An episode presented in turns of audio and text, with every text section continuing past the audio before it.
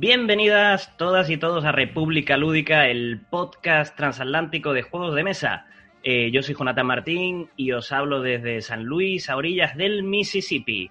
Y conmigo están los otros dos habitantes de esta república. Pero antes de hacer la, antes de presentaros propiamente, eh, se me han quejado. Tengo que decir lo que se me han quejado, que dice que os presento muy sos. ¿Quién ha, quién ha dicho eso? Gente muy allegada, gente muy allegada. Ha sido un feedback, así que eh, viene, se viene presentación especial. Me alejo el micro, me alejo el micro. Eh, oye, Jorge, tú a esto me puedes poner así un poco como de rever luego. Sí, sí, sí, por supuesto. Te puedo Y poner rever, lo que quieras, te pongo. eh, The Eye of the Tiger de Survivor, la, la, la banda sonora de Rocky. Me encanta, me la pongo todos los días para despertarme yo. Pues allá voy, que pongo, que pongo voz de locutor deportivo. Venga, va. Me alejo el micro. Venga. Yo, me- yo meto música, espérate. Venga. Dentro. A mi izquierda, a más de 7.000 kilómetros de distancia, tenemos a el mago de la postproducción. El míper amarillo ajeno a las supersticiones. El cinturón negro capaz de doblegar al juego más pesado. El enemigo acérrimo de los pibes. Jorge.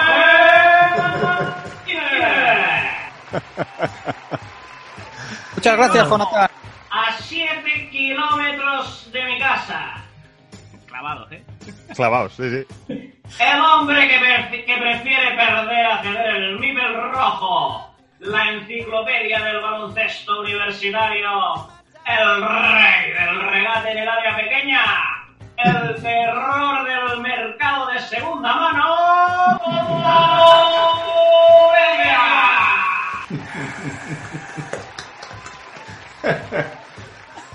Muy bien, muy bien. Oye, pues con esto no puede haber ninguna queja, ¿eh?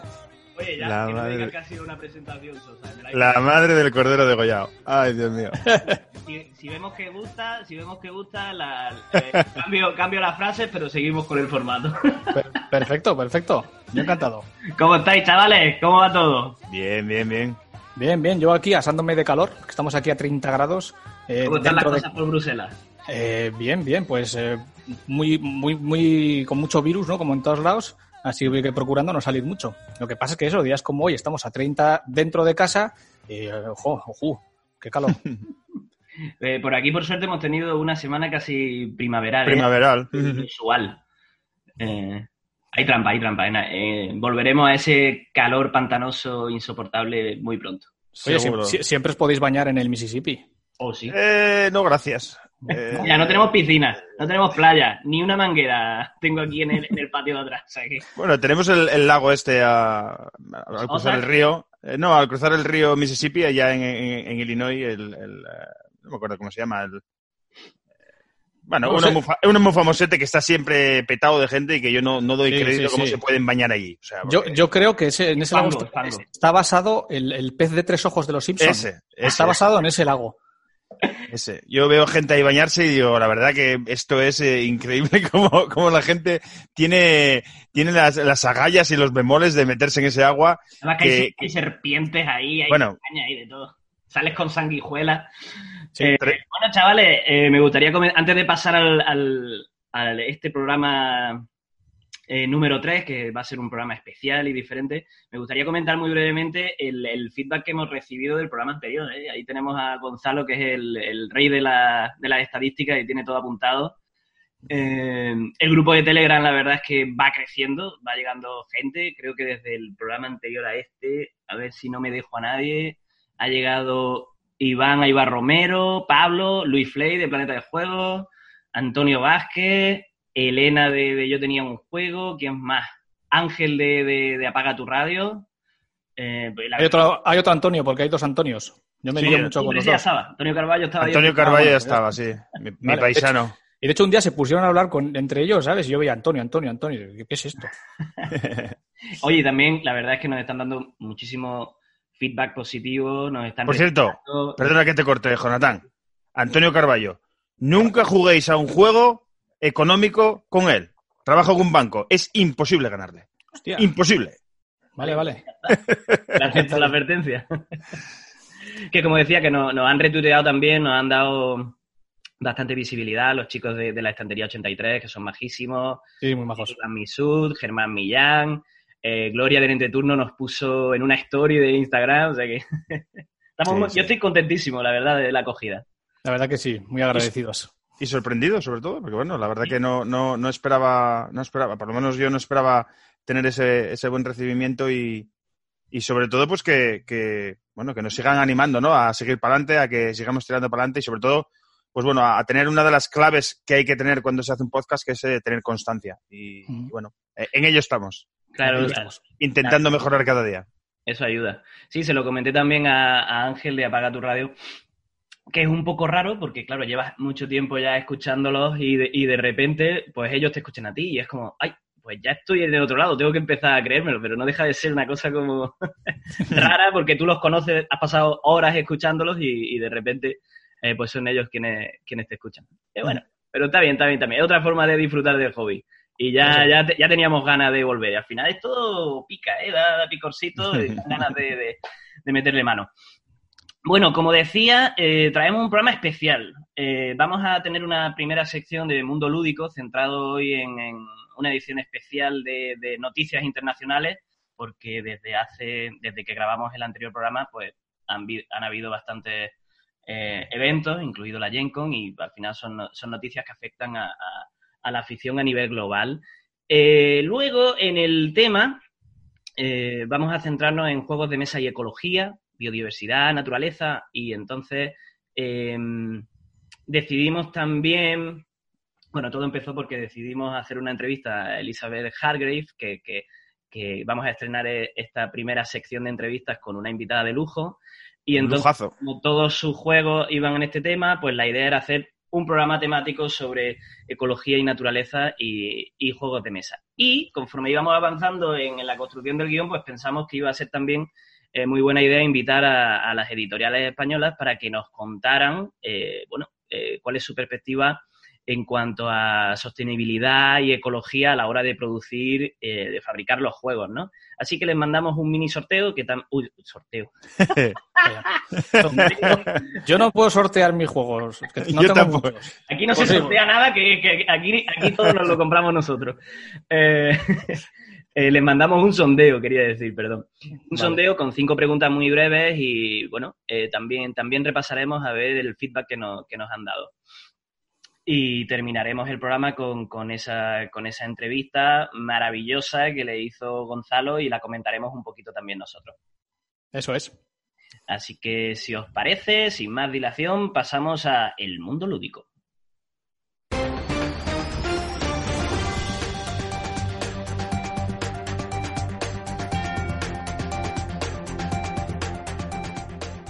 Bueno, pues si me permitís, voy a ser yo el que empiece comentando la primera de las, de las novedades que yo creo que, que hay que destacar, eh, sobre todo para, para los amantes de Stefan Feld, eh, ya que aunque, aunque ya tiene un juego pendiente de salir en, en septiembre de este año, que es el Bonfire, eh, de manera paralela, Queen Games ha anunciado que va a lanzar mm, en agosto, va a lanzar en, en Kickstarter lo que, lo que ellos llaman el, el City Collection de, de Stefan Feld. Eh, en principio, esta campaña va a incluir cuatro juegos, eh, cuatro juegos que, como bien el nombre dice de la colección, la colección de ciudades, eh, van a tener el nombre de diferentes ciudades, cuatro ciudades diferentes. Eh, aunque ya está clara la composición de, este, de esta primera campaña, como digo, de cuatro juegos, Queen Games se sabe que al menos ya tiene pensado otros cuatro juegos más para sacar más adelante, pero concretamente esta, esta campaña que sale el 18 de agosto exactamente, eh, como digo, podremos eh, entrar o no eh, como mecenas eh, en Kickstarter, eh, incorpora por un lado, entre los cuatro títulos, uno va a ser el Hamburgo, va a haber dos de ellos que son, mejor dicho, tres de ellos que van a ser reimplementaciones de juegos que ya existen de, de Stefan Feld. Eh, y, eh, como digo, el Hamburgo, que será el primero, reimplementará el Brujas. Eh, el Ámsterdam va a reimplementar eh, el Macao.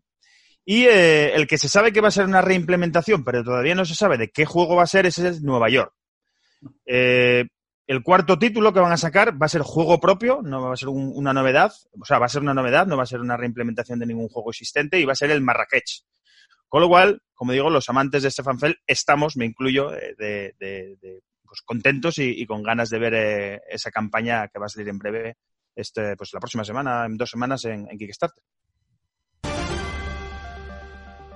Muy bien, pues yo por mi parte deciros que, como ya sabréis, el pasado mes de julio se anunciaron lo- los ganadores ¿no? de los premios Spiel des Jahres.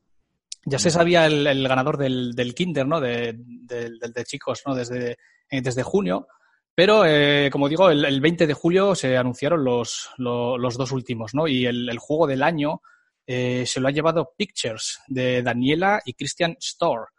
Que, que, bueno, han, han vencido nada más y nada menos que, que a dos de los grandes, ¿no? Como son V. Rosenberg con, con su Nudo Loba y Renier Nicia con, con My City, que yo creo que yo por lo menos pensaba que se lo iba a llevar el, el, el, el My City. No sé vosotros qué pensáis. Pues Este- Eh, Era el favorito. sí, era yo también favorito, apostaba por, por My City, aunque había mucha gente que, que, eh, que pensaba que iba a ser Ludonova. Lo que de verdad ha sido la sorpresa es que se lo No. Nova Luna. Nova Eh, Luna. perdón, eh, Nova Luna. Nova Luna. No, ¿Qué? Luna. Sorteo. Lo de Nova, lo de Nova es una fantástica editorial ¿eh? española. El Ahora caso es que entre el sorteo y, y el... ese, ese- ese café lleva algo más, yo creo, ¿eh? Pone drink aquí por algo. Bueno, pues, pues, pues como digo, el, el Pictures, que es un juego, pues bueno, eh, muy original, ¿no? Eh, se basa en que tienes unas, unas imágenes que luego tienes tú que representar utilizando pues, pues piedras, eh, cordones, eh, pues un poquito material que te viene y que además es un material que, como me comentó Jonathan un día, puedes salir a la calle y cogerlo. De hecho, puedes Si ir a la calle, No hay problema. te puedes inventar hasta tu propia expansión. O sea, te vas, eh, coges cuatro cosas y, oye, como digo, bueno, pues oye, enhorabuena al juego por Pitchers, eh, a los creadores, de, como digo, Daniel y Christian Storr. Eh, y el premio al, al mejor juego para expertos, eh, atención, todo el mundo lo sabrá, pero bueno, eh, la tripulación. The Ese Crew. juego The Crew, ese juego The Crew, que está en boca de todo el mundo, eh, que le ganó el, pues la partida a Cartógrafes y al, al Dilema del Rey. Y como digo, pues bueno, eh, juego para expertos. mm, Desde mi punto de vista, no sé, yo no lo veo tan para expertos. y Yo creo que mucha gente co- comparte esta opinión. A pesar de que los, los, premios Spiel des Jahres, pues todos sabemos que van enfocados pues a, a- un, a un tipo de juego como más familiar. Pero no sé, ¿no, ¿no creéis que se han pasado un poquito de, de familiar? Bueno, yo creo que ahí estaba precisamente la, controversia, ¿no? Con el premio. Sí que es cierto que, es un juego, no sé si decirlo familiar, pero vamos, de, que de, que- de- de un peso eh, totalmente asequible, pero en cierto modo me parece, me parece hasta justo porque me parece que es un juego que, que te acaba atrapando. es que es que al final eh, empiezas y no acabas con, con la tripulación. Eh, eh, Sí, tienes- yo creo, creo que aquí se han premiado otras cosas. Parece que sí, todo el mundo, hay un consenso generalizado en que quizá este debería haber sido eh, nominado en el Spiel des Jahres y no en el Kennel. Eh, que también con el tema de, de- de la traducción del premio hay ahí mucho... mm, eh, no, no se sabe muy bien cómo traducirlo y cómo colocarlo, pero en realidad eh, son...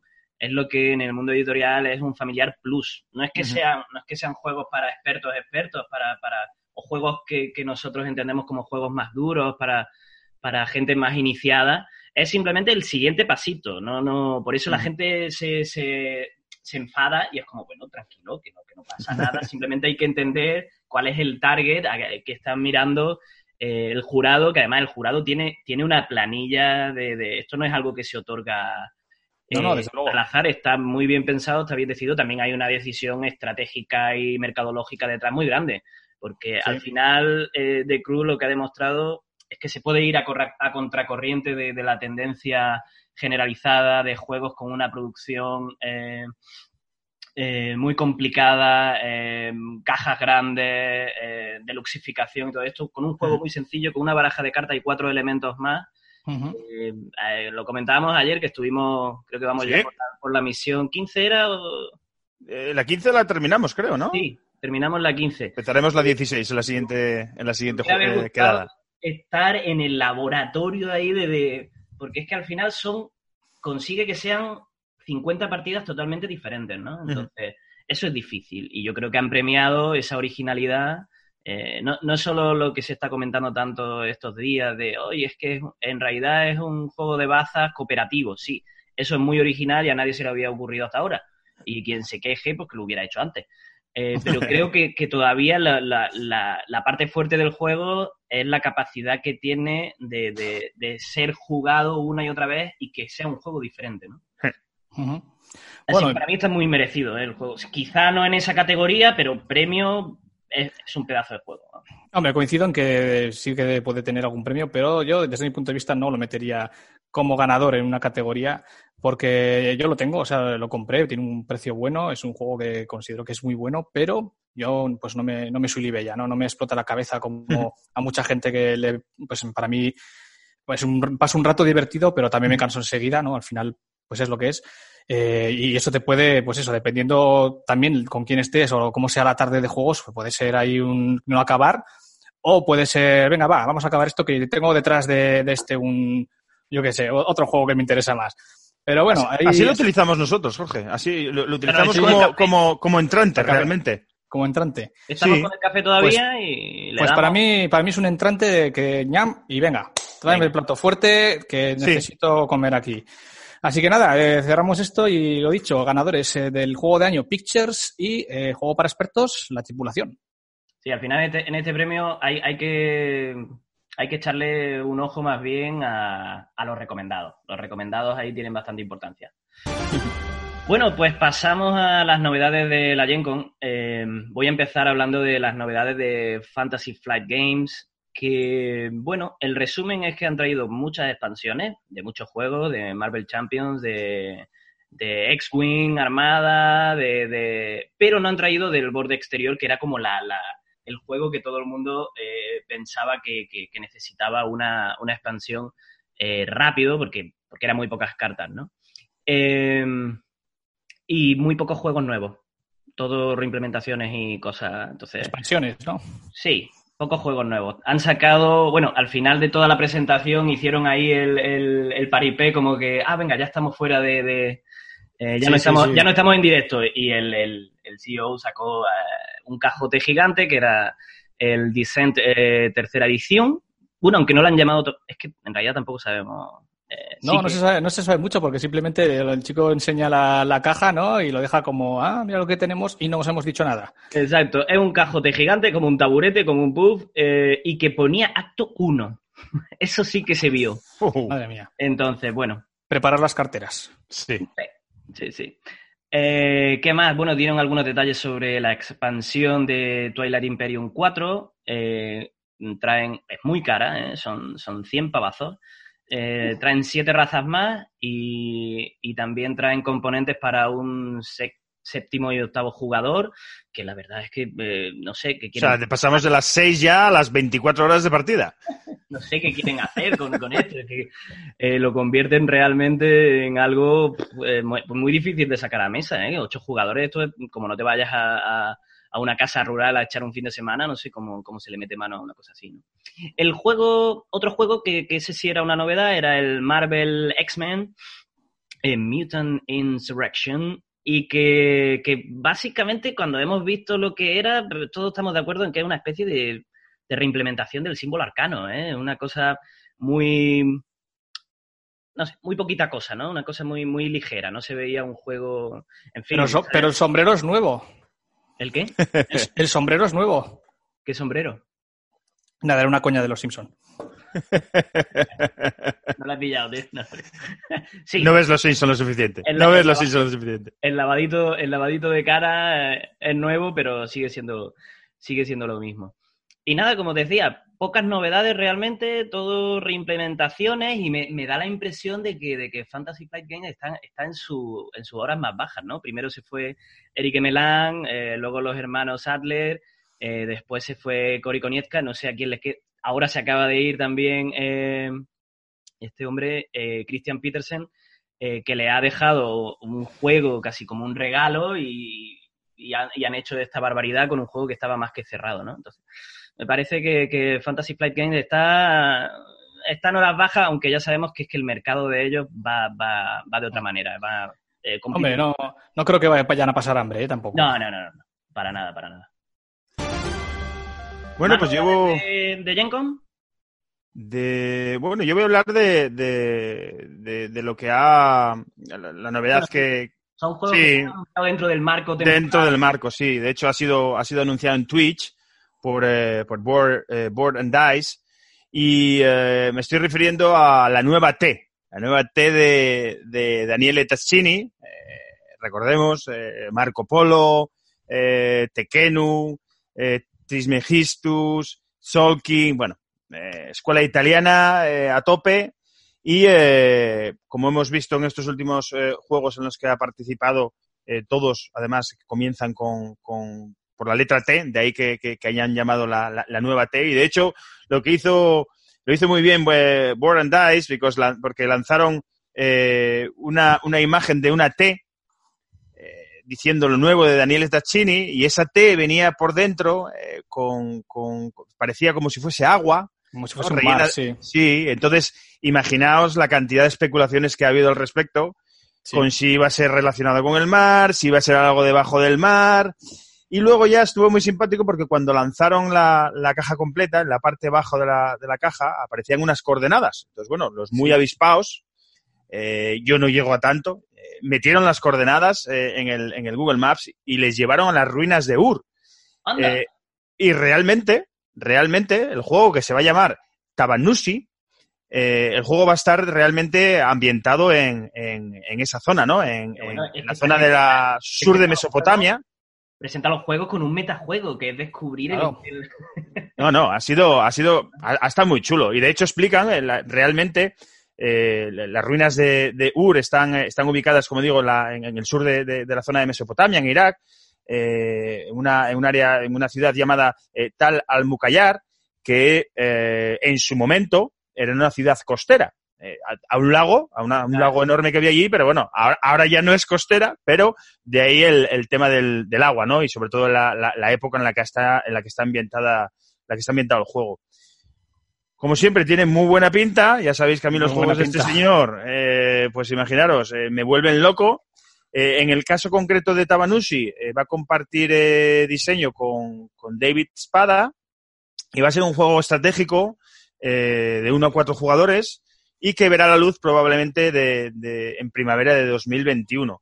Eh, decir también que el nombre que han escogido, Tama- eh, Tabanushi, es eh, la traducción en sumerio de lo que es eh, constructor o construir, con lo cual, con lo cual ya sabemos que por ahí va a haber, eh, va a haber bueno, mejunje de construir tus, tus, tus cosillas ahí en, en- en esa zona de, de- del oriente, ¿no? Interesante, me, me- me dejó con las, con las, con más ganas todavía de saber más, pero por ahora no, no hay, eh, no hay mucha más información, pero sí sabemos que, que, que, bueno, Tachini ya, ya tiene juego nuevo y, y que además seguro que todos sus, sus seguidores pues van a, van a estar muy ¿Cómo- atentos. ¿Cómo manejan el hype? eh? Está- se está poniendo esto interesante, ¿no? Antes no sé si pasaba esto en los juegos de mesa, pero desde luego ahora ya empiezan a haber unas campañas como que, pues como dice Jonathan, ¿no? Con- con metiendo coordenadas por ahí y Sí, sí. sin decir claramente las cosas, pues, a ver. Sí, seguramente, a ver, Kickstarter tiene bastante que ver con, con, con eso, ¿no? Con eh, la campaña dura unos días, unas semanas y te ponen como pequeños pequeñas pruebas, si llegamos aquí y se consigue esto, pues parece que las editoriales también están copiando ese tipo de, de- de dinámicas para mantener a la gente enganchada y, y seguir como todas las novedades que, que- que van a ir saliendo poquito a poco. Stegmeyer también, también tiene, Sabe de tiene eso, ¿eh? mucho que decir sobre eso, sí, sí. Bueno, siguiente noticia. ¿Qué me trae, Jorge? Bueno, pues eh, atención, se ha presentado la segunda edición del Seven Wonders. Atención, uh, eh, coincidiendo con, con el décimo aniversario del primer juego, eh, juego de Antoine Bauza, y que actualmente ocupa el puesto 50 en la BGG, pues bueno, se ha anunciado una nueva edición que, que parece ser que a nivel de mecánicas no, no va a cambiar mucho, aunque han reescrito el reglamento, eh, han vuelto a hacer el arte y, pues eso, un poco la caja también va a cambiar. Mm, Le han dado un, un lavado de cara, pero bueno, viene a ser el, el mismo juego. Segunda edición que saldrá en, en septiembre y saldrá con, con tres de sus siete expansiones, que son eh, Armada, Ciudadelas y, y Líderes. Entonces, pues no sé, Jonathan, ¿qué te, qué te parece? Que te veo ahí sudar. A mí, a mí es que estas cosas pff, me tocan mucho la, la, la, moral, eh, por no decir otra cosa. Eh, no, a ver, sí, sí, se entiende que es un juego hiper premiadísimo, que, que ya está en, en, todas las grandes superficies, no es simplemente un juego de nicho, es un juego que, que te lo puedes encontrar en, en cualquier... Un supermercado. Supermercado y es un juego que juega mucha gente, ¿no? Y, y un juego que está sirviendo también a, a introducir a, pues, a gente no jugona, acercarla a la afición. Si es porque es el décimo aniversario, vale, pues perfecto, pero que me hagan una segunda edición eh, y que lo, lo, que han dicho es que iban a hacer el reglamento un poquito más sencillo. Vamos a ver, sí, un juego más sencillo hay que ser en Wonders y eso es pim pam pum fuera y vamos para el siguiente pim pam pum fuera. Nada, hay que, hay que atar a las nuevas, a las nuevas generaciones. Como no sea lo de cómo se puntúan las cartas de ciencia, de, de cultura, las verdes, que, que, bueno, no sé. Eh, eh, me, parece, me parece un juego, no sé, muy intuitivo y muy fácil. Si no cambian ninguna regla, pues no sé, ¿para qué queremos una segunda edición? ¿Para hacerme sentir mal? ¿Eh? Ah, con mi edición vieja. Jonathan, te, te han tocado a, a, tu primer amor y, y claro, eso, eso, eso, duele. Creo, creo incorpora alguna, nueva, alguna maravilla nueva, me parece, he leído por ahí, pero, pero vamos, bueno, que no... No estoy seguro si incorpora, bueno, creo que puede incorporar alguna, pero más, creo que van a hacer más grandes las, las maravillas y, y poco más. O sea, pero bueno, oye, bien, bienvenida sea. Eh, yo personalmente me quedé con mi vieja edición. Mm. Y el que quiera, exactamente, y el que quiera... Tengo los packs aniversarios de líderes, de maravillas, yo tengo todo. En fin. Pues eso, eh, para los nuevos tendrán a su disposición esta segunda edición del Seven Wonders. Muy bien. Os traigo, bueno, sé que estáis de enhorabuena porque sois como yo amantes de los dinosaurios y Pandasaurus mm. Games eh, anunció que, que, iban a sacar eh, Dinosaur World, eh, que es un juego, un standalone, un, un juego ambientado dentro de, del mundo de, de, de, Dinosaur Island, pero un juego totalmente independiente. No hay muchos detalles. me he pasado hace un momento por, por, su página web y no he visto, no he visto el anuncio ahí, ni, ni, no he visto mucho sobre, sobre los, ni las mecánicas ni nada, simplemente fue un anuncio, aprovecharon que estaban en GenCon para, para, para meterlo. No sé si vosotros habéis enterado de algo más del juego, pero bueno, a mí me encantó Dinosaur Island, lo seguimos jugando, juego que me, me, funciona muy bien y que y seguramente pues estaré pendiente de Dinosaur World. No sé. Sí, a mí, a mí es un juego Dinosaur Island que, que siempre encaja bien y además que a pesar de, de que necesitas eh, juntar 27 mesas para poder jugarlo. Eh, sin embargo, a pesar de tener tanto, es un juego que incluso para gente no muy, eh, bueno, no muy jugona, eh, es un juego que acaba, acaba entrando bien. Sí. Yo creo que, que además Peso medio, peso medio. Muy vistoso, a pesar de que Jorge me va a decir que, que, que, que ya sé que me va a decir que la, la paleta de colores la, la, la, la, tiraría por la ventana. Bueno, no, no, no, no, sé, no, sé, no sé a qué te refieres, eh, no sé a qué te refieres. Pero a mí, a mí, a mí me gusta, tiene ese, ese, ese deje de cómic, no sé si decir de cómic, de, de, de, dibujo animado. a mí me gusta. Y luego el juego, me, a mí, a mí me, me, me pasa un buen rato siempre que lo juego. No, no, a mí me gustó mucho el Dinosaur Island, me, me pareció, me, me, gustó mucho. Lo que pasa es que, que no sé, me, me provocó un poco dolor de retina, mareos, sí. eh, no hay sé. Que jugar, hay que jugar con gafas de sol, casi. Yo, yo de verdad que lo jugaría a oscuras con luces de neón y con música de fondo. Y, ¿Cómo? ¿Cómo? Pero si eso parece sacado de, no sé, de, de, de, un, de un mal día con LSD, no lo sé. Venga, Gon, ¿qué, ¿qué, otra noticia nos trae? Bueno, pues mirad, eh, eh, seguimos con hype. Hablábamos antes de, de, de, de ah, la manera, ¿no? De, crear hype de, los juegos ahora mismo. Pues eh, esto además ha sido reciente, ha sido esta semana que lo he leído por ahí. Eh, Dire Wolf Digital, eh, para los amantes de esa novela clásica de ciencia ficción llamada Dune, uh, esa lucha encarnizada por esa especie prohibida, ¿eh? el melange, eh, tan, tan, valiosa, tan, tan escasa y que solo se produce en el planeta Dune. Bueno, pues eh, eh como decía, Direwolf Digital ha, anunciado que va a sacar Dune Imperium, Dune Imperium, que va a ser, obviamente, con la temática de, de Dune eh, y eh, en este caso va a ser un deck building con colocación de trabajadores. Y además, y además, ojo, porque va a estar creado va a estar hecho por los creadores de Clank. Con lo cual se mezcla ahí, vamos, un, un cúmulo de cosas, vamos, que, que tienen. Yo ya estoy esperando a que, a que, a que me digan cuándo, dónde, para, para pasar la tarjeta, porque Estoy dentro. me han ganado. Sí, sí. Tenéis que ir haciendo hueco ahí. ¿Qué digo? Tenéis que hacer hueco en, la, en, la, en, la, en vuestra ludoteca que tenéis detrás ya. Tenéis que guardar el. Va para arriba. Para arriba, vale.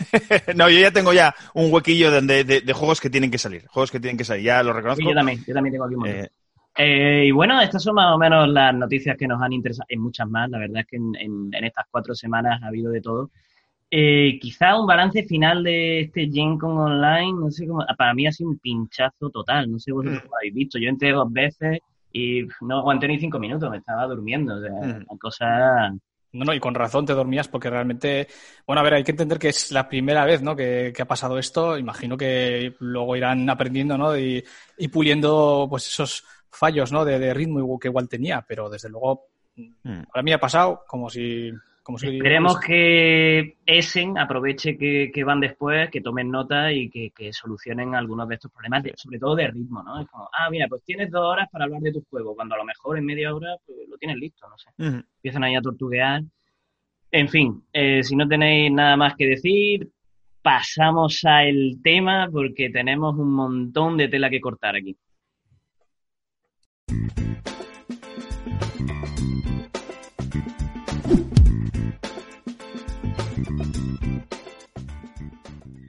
Muy bien, pues vamos a meterle mano a esta sección especial del tema en el que vamos a hablar de ecología y juegos de mesa. Y todo esto vino porque hemos ido viendo como una tendencia en los últimos años a sacar juegos eh, con temática de, de, biodiversidad, de naturaleza, animales, han ido surgiendo eh, un montón de juegos eh, que han tenido bastante repercusión también en términos eh, comerciales a mí, pues si, si tuviera que, hacer como un repaso, ¿no? De, cómo ha ido evolucionando históricamente esto de los temas en los juegos de mesa, pues quizá si hablamos de juegos más plastiqueros, más estadounidenses, pues podríamos hablar de que hay un montón de juegos ambientados en el espacio, un montón de juegos de fantasía medieval. En el caso de los euros, ¿no? La tradición de juegos europeos, pues quizá temas de agricultura o de colonización son, son los más clásicos, pero en los últimos años también hemos visto que en estos dos sectores grandes de juegos de mesa, pues ha habido una evolución, ha habido como una especie de reacción anticapitalista que se ha reflejado en los temas, ¿no? En, en, los juegos más plastiqueros, pues se ha pasado de esa fantasía épica medieval, que siguen surgiendo y eso, ¿no? Pero han aparecido muchos otros nuevos sobre temática distópica, sobre distopía y zombies, ¿no? Uh -huh. Que es como este monstruo eh, que representa a la clase trabajadora alienada, por eso hablo de, de, de, como una reacción anticapitalista. Y en el caso de los juegos europeos, eh, pues nos encontramos que esa, esa, contraparte, esa otra cara de la moneda, eh, a, a, esos juegos de distopía y zombie, pues pueden ser juegos sobre ecología, biodiversidad y naturaleza. Así que no sé, ¿cómo lo veis? ¿Qué, qué motivos creéis que, que, hay detrás? ¿Cómo, valera, cómo valoráis ese, ese, giro, ese cambio en esa nueva tendencia en los juegos de mesa? Bien, pues no me valorarlo muy, muy, positivamente, por supuesto. Yo creo que al final eh, lo que dices tú estaba todo un poco encorsetado en, en los mismos temas ¿no? de siempre.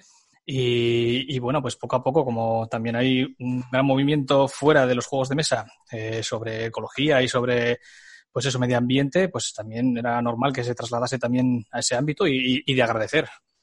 Sí, al final de lo que se trata es eh, de, de o lo que origina todo esto, ¿no? Uno de los motivos yo creo que es la saturación. Al final hay chorrocientos juegos de zombies, chorrocientos juegos de, de Cthulhu.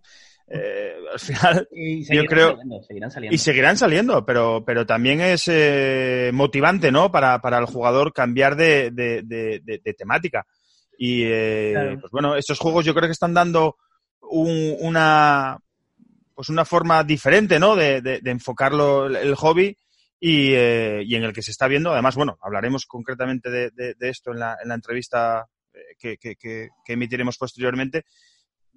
Yo creo que al final es, es, es algo positivo para la industria, ¿no? Y, y, y, sobre todo, y sobre todo, que yo creo que es lo que limitaba, ¿no? Anteriormente, eh, o, o por lo cual es, era, era reacia la gente a, a sacar un, un, un, juego con esa, con esa temática y hemos visto que no, hemos visto que están triunfando juegos eh, de estas temáticas, con lo cual abre incluso no solo, no solo en el nicho de la ecología, biodiversidad, naturaleza, sino que incluso otros temas de los que nunca nos hubiésemos imaginado eh, que se pudiese hacer un, juego de mesa.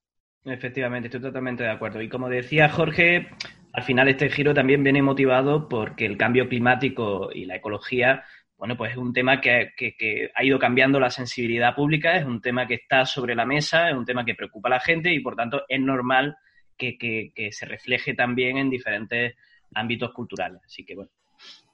Eh, claro, no solo ha habido un giro en cuanto a temas, sino también que ha habido un giro en la, en la política de las propias editoriales, ¿no? Eh, en las últimas décadas, hablando de, de, esta última etapa del capitalismo en la que vivimos, pues las industrias de, los, países han ido experimentando un proceso de deslocalización, ¿no? Se han ido trasladando eh, todas las fábricas a, China. Eh, China es el productor, se ha convertido en el gran productor del mundo y bueno, pues ha habido una pequeña crisis, unas semanas de, susto en el que toda la, producción mundial se ha paralizado porque China se paralizó por el coronavirus eh, durante, durante unas semanas, ¿no? Y eso provocó, en términos geopolíticos, pues un momento de, estrés y un momento de, incertidumbre. Y ahí recuerdo un programa de, Jugando con Dados en el que Rubén Herrero, que, tiene, tiene todos los años, hace un especial de Masticando Arena, de, juegos muy duros. Bueno, pues él aparte de, ser eh, jugón aficionado a los juegos muy pesados, pues es también profesor de geopolítica, creo que, no sé si es en la Carlos III o en, la Autónoma. Em, y él hablaba, pues, que China se había posicionado como un socio no fiable. Eh, yo no sé si se ha posicionado como un socio no fiable, porque si, si hablamos de una disputa entre Estados Unidos y China, la verdad es que la gestión que está haciendo Estados Unidos del coronavirus es desastrosa y China sí que se ha mostrado como, como en ese sentido, como un Estado capaz de, gestionar con, más orden, más diligencia y sobre todo con medidas del siglo XXI, ¿no? Con, apps, con, algoritmos, mientras que en otros países se están tomando medidas pues de otra época, ¿no? El, que funciona, ¿no? El confinamiento es eh, una cosa de cajón. Si ahí la, la gente pues se soluciona el problema. Pero allí están haciendo las cosas de, de otra manera aunque bien es cierto que, se está creando todo este relato conspiranoico alrededor de, secretos, de, que da para una, una, para una segunda guerra fría y que mm, habrá películas, habrá novelas sobre esto, ¿no? Pero interesante que, que, Rubén Herrero apuntaba hacia Polonia, que bueno, un país dentro de la Unión Europea que ya lleva años desarrollando su industria y muchas editoriales, como veremos también en el, en el sondeo, pues están eligiendo Polonia para, fabricar sus juegos dentro de la Unión Europea, ¿no? Sí, bueno, la verdad que desde el punto de vista eh, empresarial, para, para, nosotros los españoles, pues hombre, eh, Polonia está muchísimo más cerca, eso está claro. Eh, no tienes problemas de, aduanas, los plazos de entrega se van a reducir muchísimo. Así que sí, todo parece ser, como todo apunta a que podría ser un, próximo destino, ¿no? De cara a la, fabricación. Habrá que verlo. Pues sí, iremos viéndolo. Y, todo esto hablando solo en, términos logísticos, ambientales y de, y de sostenibilidad. Ya no nos metemos en temas de derechos laborales y derechos humanos. en fin. Eh, que también, que también, evidentemente, está eso ahí, ¿no? Y bueno, pues en esos cambios de políticas editoriales, pues se va viendo, ¿no? Cómo las editoriales de juegos de mesa poco a poco eh, van tomando medidas que se convierten también en parte de, su línea editorial y en parte de su imagen, ¿no? Por ejemplo, Blue Orange, que, que una editorial francesa que también tiene sede aquí en Estados Unidos, pues casi todo, todo el cartón que usan son, es reciclado, utilizan componentes reciclados y cada vez más editoriales van siguiendo esta estela. Y lo mismo está pasando eh, con las campañas de Kickstarter, ¿no? Que, casi todas ya incluyen un apartado de compromisos ambientales eh, para ir explicando de dónde vienen los componentes que usan, cuáles son los retos que se han encontrado en términos de, sostenibilidad, eh, eh, Jorge, yo creo que creo que me comentaste que, le echaste un vistazo a un manual que tiene Kickstarter, ¿no? De, para asesorar a la. Sí, sí. La verdad que desconocía por completo que, la propia plataforma de Kickstarter ofrecía este, este manual, pero la verdad que es que está, está, está muy bien, ¿no? se llama, bueno, lo definen ellos como una guía para reducir el impacto medioambiental de tu producto. ¿Vale? Esto va dirigido a todos los productos eh, que salen en Kickstarter, no solo juegos de mesa, pues también videojuegos o cosas relacionadas con la moda, con la tecnología. O sea, va, va eh, dirigido a todos, incluso tiene apartados específicos para cada producto. Y te hablan de cosas pues como que hagas un diseño de larga duración, que no se quede obsoleto muy rápido, ¿no? Esto pues, en, juegos de mesa pues igual no, no, no es tanto, pero sí que, por ejemplo, mencionan eh, que si vas a usar elementos que se pueden pasar de moda muy rápidamente y eso hace que hagas una segunda edición o tercera edición, pues que igual eh, diseñes el juego de, manera que, que, se pueda, que se pueda prolongar por el tiempo, ¿no? Claro, eh, ahí entra el conflicto, ¿no? Entre eso segundas, terceras, cuartas. Claro, claro, claro. Porque las editoriales quieren que su juego esté continuamente en, en primera plana y el conflicto con hacer hacer de este hobby algo más sostenible. Eso es, o sea, la, clave sería en este caso eh, diseñar el, producto para garantizar que sea desechado enseguida, ¿no? Que dure lo más, el mayor tiempo posible. Eh, por ejemplo, también tienen otro apartado de reutilización y reciclaje, que obviamente pues te habla de, que tienes que utilizar materiales eh, reciclables y que, pues eso, que intentes utilizar los menos materiales posibles, o sea, no, no, no hagas la sobreproducción, ya sea mm. de plástico, de madera, de lo que sea. Eh, también que utilicemos materiales sustentables o que utilicen las empresas. Eh, que miren fábricas eh, ecológicas, o sea, que donde vayan a hacer el producto, pues que se preocupen las propias empresas de saber si esas fábricas cuentan con certificados digitales, digitales, perdón, certificados ecológicos. y, por ejemplo, también otro apartado que habla de la entrega y distribución sustentable. Eh, y volvemos otra vez al tema, al tema de China, eh, que decía Jonathan antes, y de cómo también pues traer todos los productos siempre desde China, pues el impacto eh, ecológico es muchísimo mayor que si los traes por tierra desde una fábrica que esté cerca de donde estás, ¿no? Claro. Claro, claro. Sí, me fijé cuando, cuando empezamos a preparar el, el guion de esto, estaba la campaña del Perseverance, estaba en ese momento en activo y miré que tenían un apartado de compromisos ambientales. Luego yo estos días entré en otra campaña de Kickstarter que se llama Mantis Falls, que, es un juego eh, narrativo de deducción. Mm. Eh, y ellos usan un sello eh, que se llama 100% Carbon Neutral, que lo han hecho en colaboración con myclimate.org y que dice, bueno, pues que sus juegos están 100% han ido controlando en el, proceso de producción que, la huella de carbono sea, sea eh, que tenga el, menor impacto Sí, también tenemos, por ejemplo, el certificado FSC, ¿no? que lo hemos estado viendo, eh, tú indicabas antes, por ejemplo, ¿no? que lo llevamos viendo toda la vida, ¿no? que es el Consejo de Administración Forestal, eh, que ellos promueven el manejo ambiental apropiado, socialmente benéfico y económicamente viable de los bosques del mundo. ¿Qué quiere decir esto? Que, que, intentes utilizar la menor madera posible y o la menor madera posible, perdón, y, pues eso, que, las empresas tengan en, pues este sello como referencia de, para poder ponerlo ¿no? en su producto. O que venga de, de, bosque sostenible, certificado, ese tipo de cosas. Exactamente. Si os parece, pasamos al sondeo de las editoriales y ahí vamos comentando todas estas particularidades que van a ir surgiendo, porque eh, lo que no comenta una, lo comenta otra. ¿Os parece? Venga, perfecto. Vale. Pues como comentaba antes, eh, mandamos un sondeo para tantear pues cómo las editoriales españolas estaban lidiando con, aspectos de sostenibilidad en la producción de los juegos en términos ecológicos, ¿no?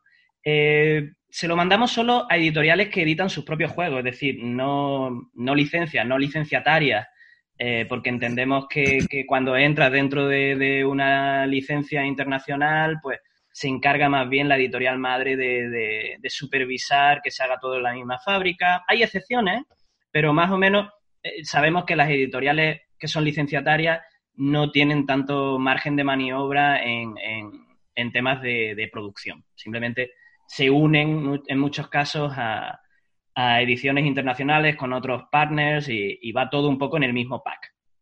Así que lo que hicimos fue escribirle a editoriales que editan sus propios juegos mandamos únicamente cinco preguntas para que no se nos fuera de las manos a 14 editoriales eh, y contestaron ocho. Eh, que tiene todo el sentido del mundo porque estamos en verano, eh, las que no estaban terminando de gestionar los últimos lanzamientos que se han ido acumulando después de, de, toda la crisis del, del, coronavirus, pues estaban ya de vacaciones.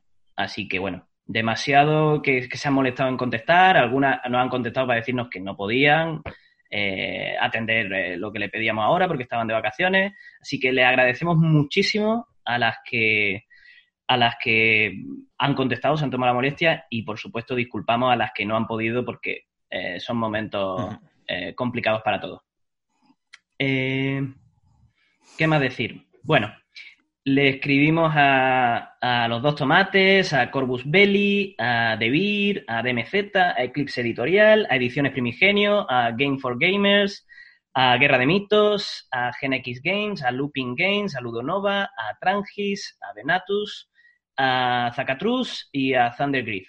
Eh, seguro que nos hemos dejado alguna fuera, así que pedimos disculpas eh, más o menos intenté localizar las que, las que por su catálogo y eso tenían juegos mm. propios, pero seguro que algunas eh, no hemos dejado fuera, así que pedimos disculpas por, anticipado. Eh, sí mencionar que, que Two Tomatoes nos dijo que la respuesta era solo de Jordi, no de, no de Álvaro, que Álvaro estaba de vacaciones, así que no es, digamos, una respuesta de empresa corporativa, sino la respuesta personal de Jordi, uno de los, uno de los miembros, a las preguntas que le hicimos. Eh, eh, Guerra de Mitos nos agradeció que hiciéramos esta distinción entre editorial y licenciataria, que es verdad que, muchas se, eh, se, cardan la lana y otras se llevan la fama. y qué más, bueno, en Looping Games nos escribió Pedro Soto, que nos dio muchísimos detalles. Ludonova no nos pudo contestar, pero sabemos por, por otra, por otra han tenido ahora, han estado presentando sus novedades en, análisis parálisis y estuvimos viendo pues que fabrican en China, como la mayoría de, las editoriales. Eh, bueno, con algunas eh, pudimos mantener más bien una conversación, no fue simplemente devolvernos la, respuesta. Eh, no respondió tampoco, pero estuve viendo en su página web que tienen una iniciativa que se llama Trees for Future, Buy One Game, Plant a Tree que, bueno, pues si compras un juego, está, estás colaborando para que la, ONG que, trabaja con ellos, pues plante un árbol. Así que eso es todo. Vamos, si queréis, a la primera pregunta. Eh, la primera pregunta que le hicimos es ¿dónde fabrican sus juegos y qué criterios siguen para elegir el lugar de fabricación? Eh, Jorge, ¿qué nos dijo Two Tomatoes? Bueno, pues Two Tomatoes nos dijo que ellos fabrican tanto en la Unión Europea como en China y que escogen la fábrica en función de los costes de producción, los tiempos de entrega y los componentes del juego a fabricar. Eh, su preferencia es fabricar lo más cerca de España posible, pero que esto no siempre es posible debido a las limitaciones anteriormente indicadas. Es normal. Bueno, pues eh, Corbus Belli nos, comentaron que su juego principal, el, Wargame Infinity, lo fabrican de manera íntegra en España, concretamente en la, sede que tienen en, en Bueu, en Galicia, eh, y ahí realizan todo, todo, absolutamente todo el proceso de, fabricación, desde el diseño, empaquetamiento final, eh, fabricación de las miniaturas de metal, que además son la seña de identidad del producto, ¿no? Sin embargo, el, juego de mesa de Corvus Belli Aristella lo fabrican en China, ya que al tener miniaturas de plástico, pues bueno, no disponen de la infraestructura necesaria para, fabricarlo ahí en, en Galicia. Muy bien. Pues en mi caso, Eclipse eh, contestó pues que siempre intentan fabricar en, España, pero que a veces pues no queda más remedio por los mismos motivos que comentaban las otras editoriales, eh, por, necesidades económicas, porque hacen sus estudios y les sale más rentable hacerlo fuera de España o porque en España pues no pueden hacer eh, lo que necesitan. Por su parte, Primigenio dice que trabajan con distintas fábricas en China porque en la mayoría de los casos requieren impresiones o componentes especiales que las imprentas españolas a día de hoy no pueden ofrecerte.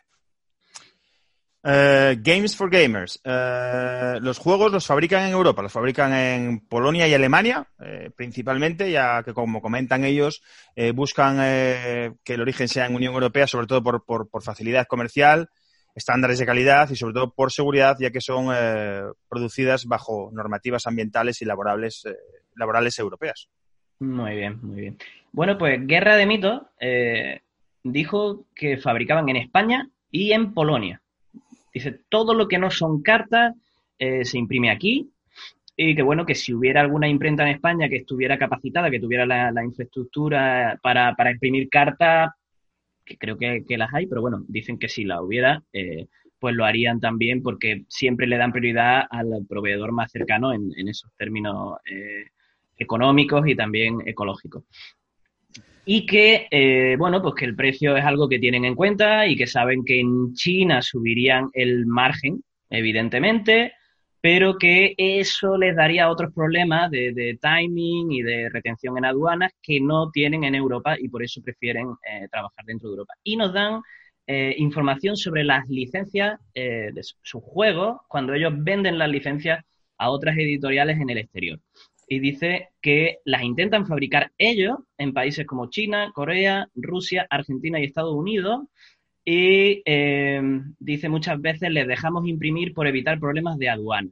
O sea que cuando, cuando trabajan con, las licencias de sus propios juegos, pues intentan buscar la manera más eh, apropiada de que, de que de producir eso en términos de transporte y de aduanas para ahorrarse problemas con, con esas editoriales que les han comprado eh, su licencia.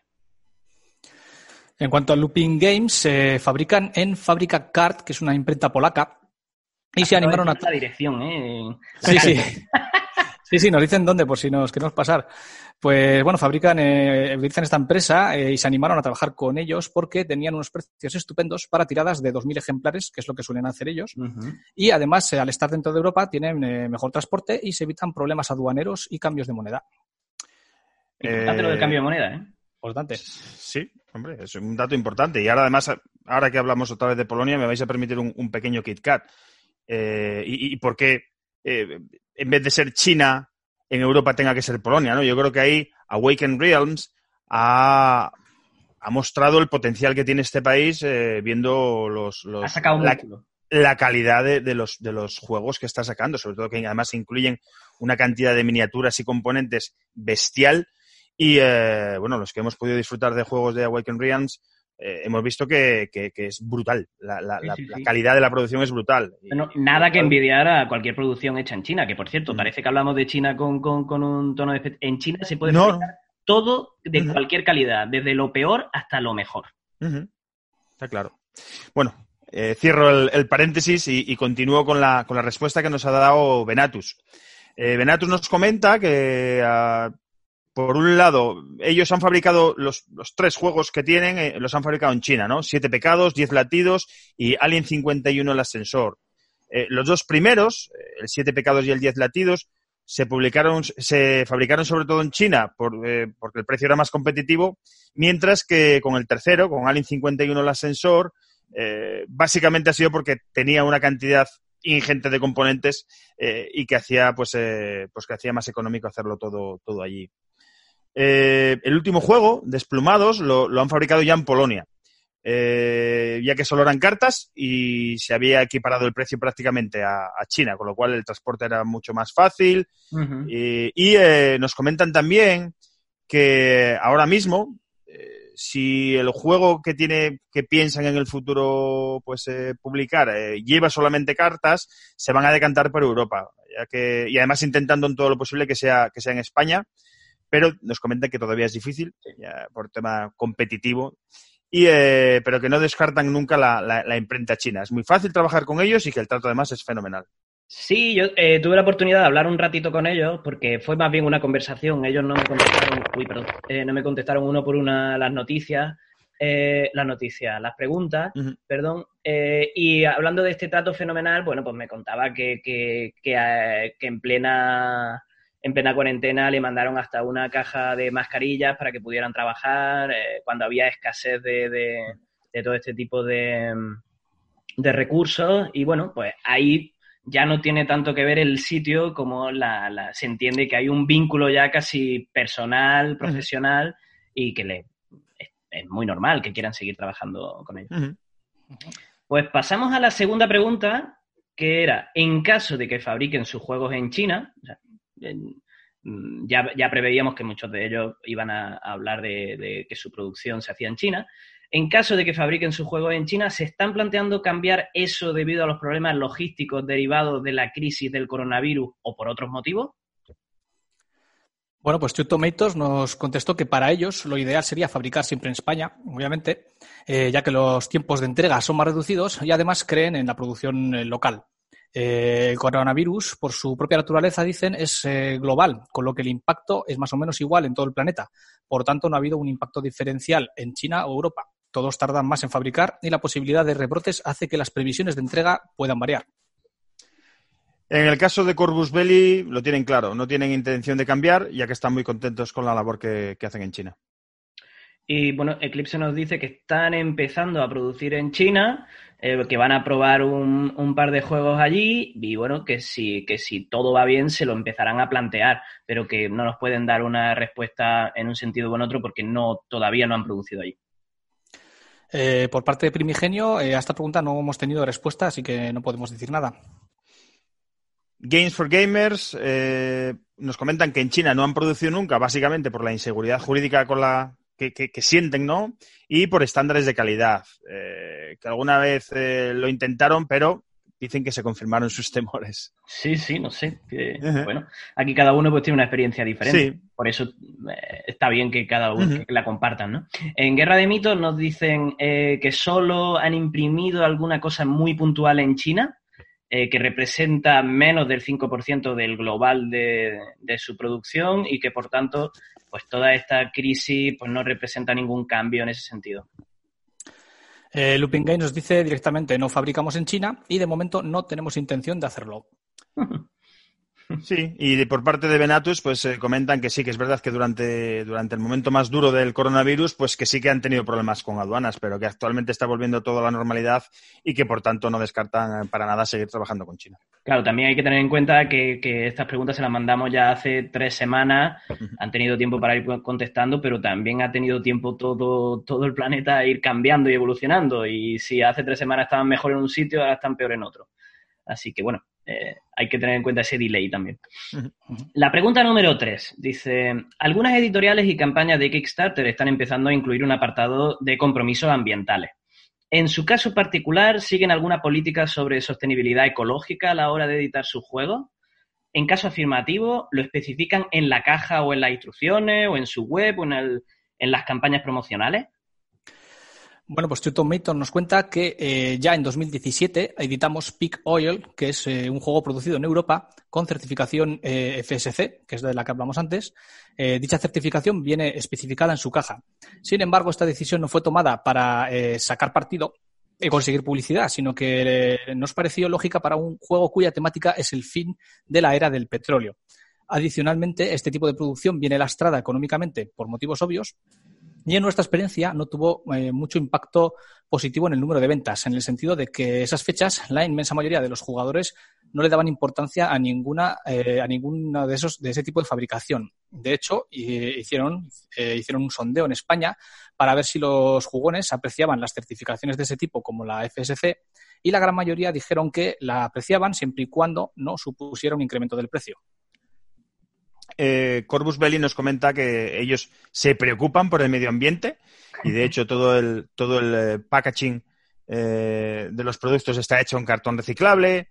Incluso el plástico de los blisters que usan para vender miniaturas también miniaturas unitarias también es reciclable. por otra parte, el metal que utilizan para fabricar las figuras lo aprovechan al máximo para desperdiciar lo mínimo posible y al final, eh, los residuos eh, que se generan se almacenan y posteriormente se mandan a reciclar. Eh, y que lo mismo ocurre con los moldes que utilizan para fabricar figuras. cuando toca deshacerse de ellos, seguimos unos protocolos para reciclarlos. Y la verdad es que nos no han dado unos detalles de producción muy, muy interesantes. Eclipse, por su parte, pues nos dice que no, que no incluyen ningún sello ni que lo han hablado, pero que están muy perdidos en el tema eh, y que ya que al, tratarse de, un tema de producción, que dice que no ve manera de actuar en ello. Bueno, no sé, las editoriales, la verdad, deberían poder tener margen de decisión dentro del proceso de producción, me parece a mí, pero bueno, entiendo que, que, en algunos casos pues se delega todo en la fábrica una vez que hacen un acuerdo de, cuáles son los componentes y, el, el pack que compran. Eh, sí, además, de hecho, Primigenio nos dice, por ejemplo, que los proveedores eh, de las fábricas donde ellos imprimen eh, les son desconocidos. Bueno, en la misma línea, ¿no? Como... Hay temas en los que no se meten. Sí, sí.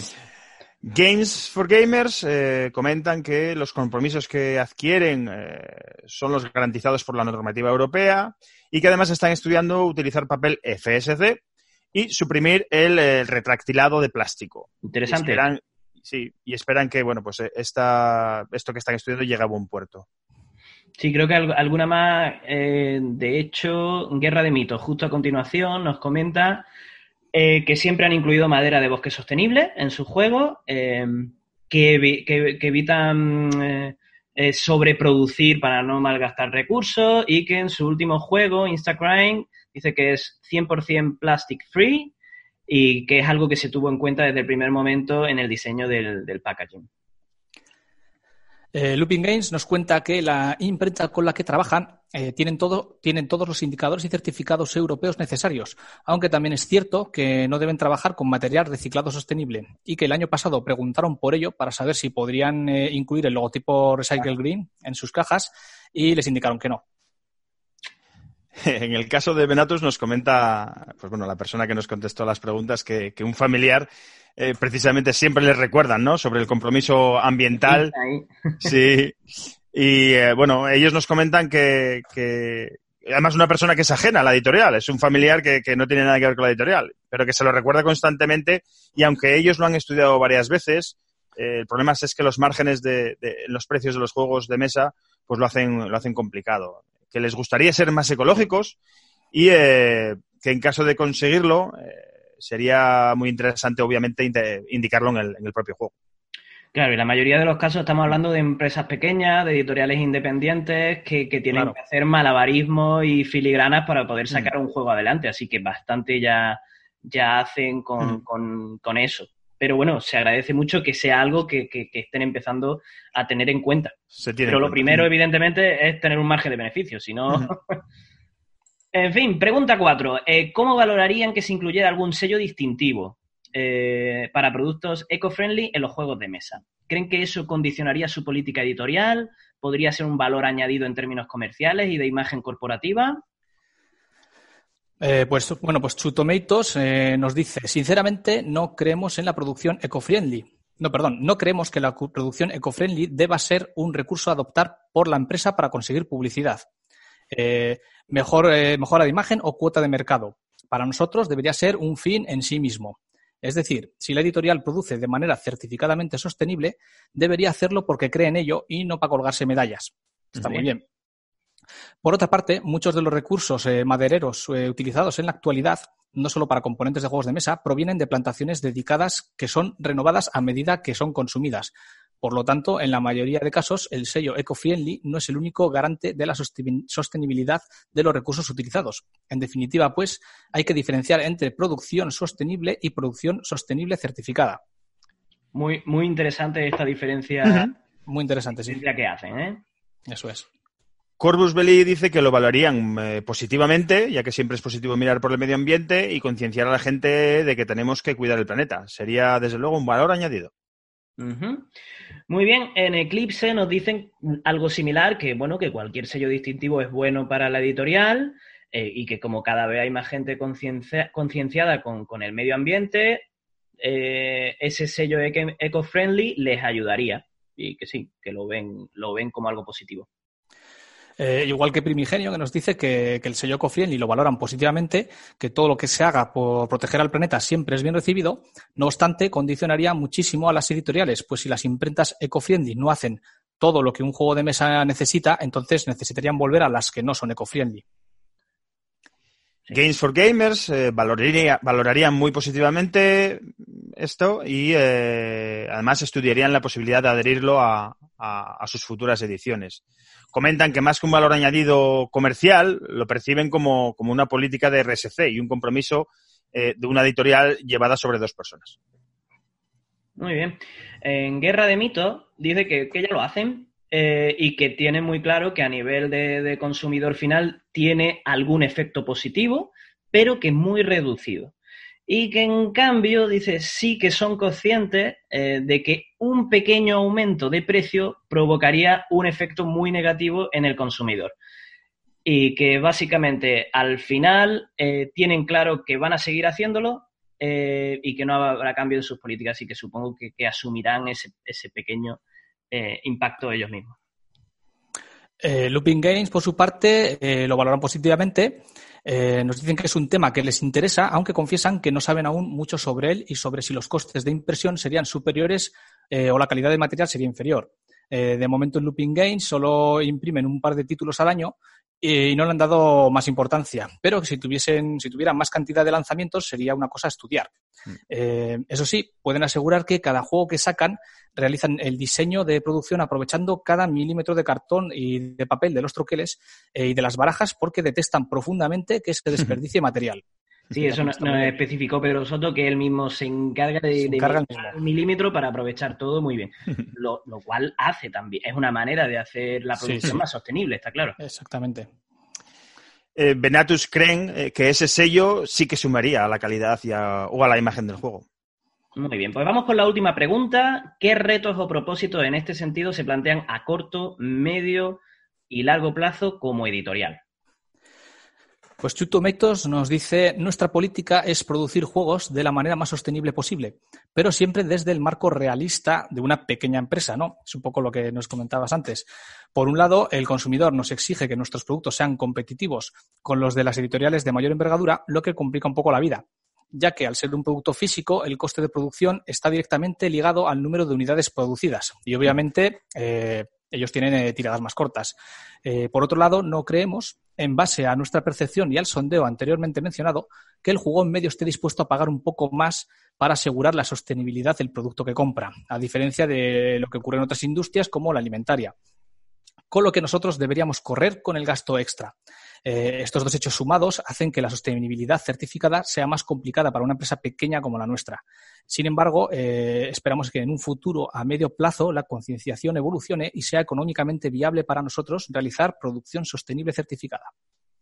Muy bien, genial todos los detalles que nos dan. Y, no lo razonan con toda la lógica del mundo. Son una, una empresa pequeña y no pueden comprometerse a correr con, con todos los gastos extras derivados de, esa, de, esa, certificación extra.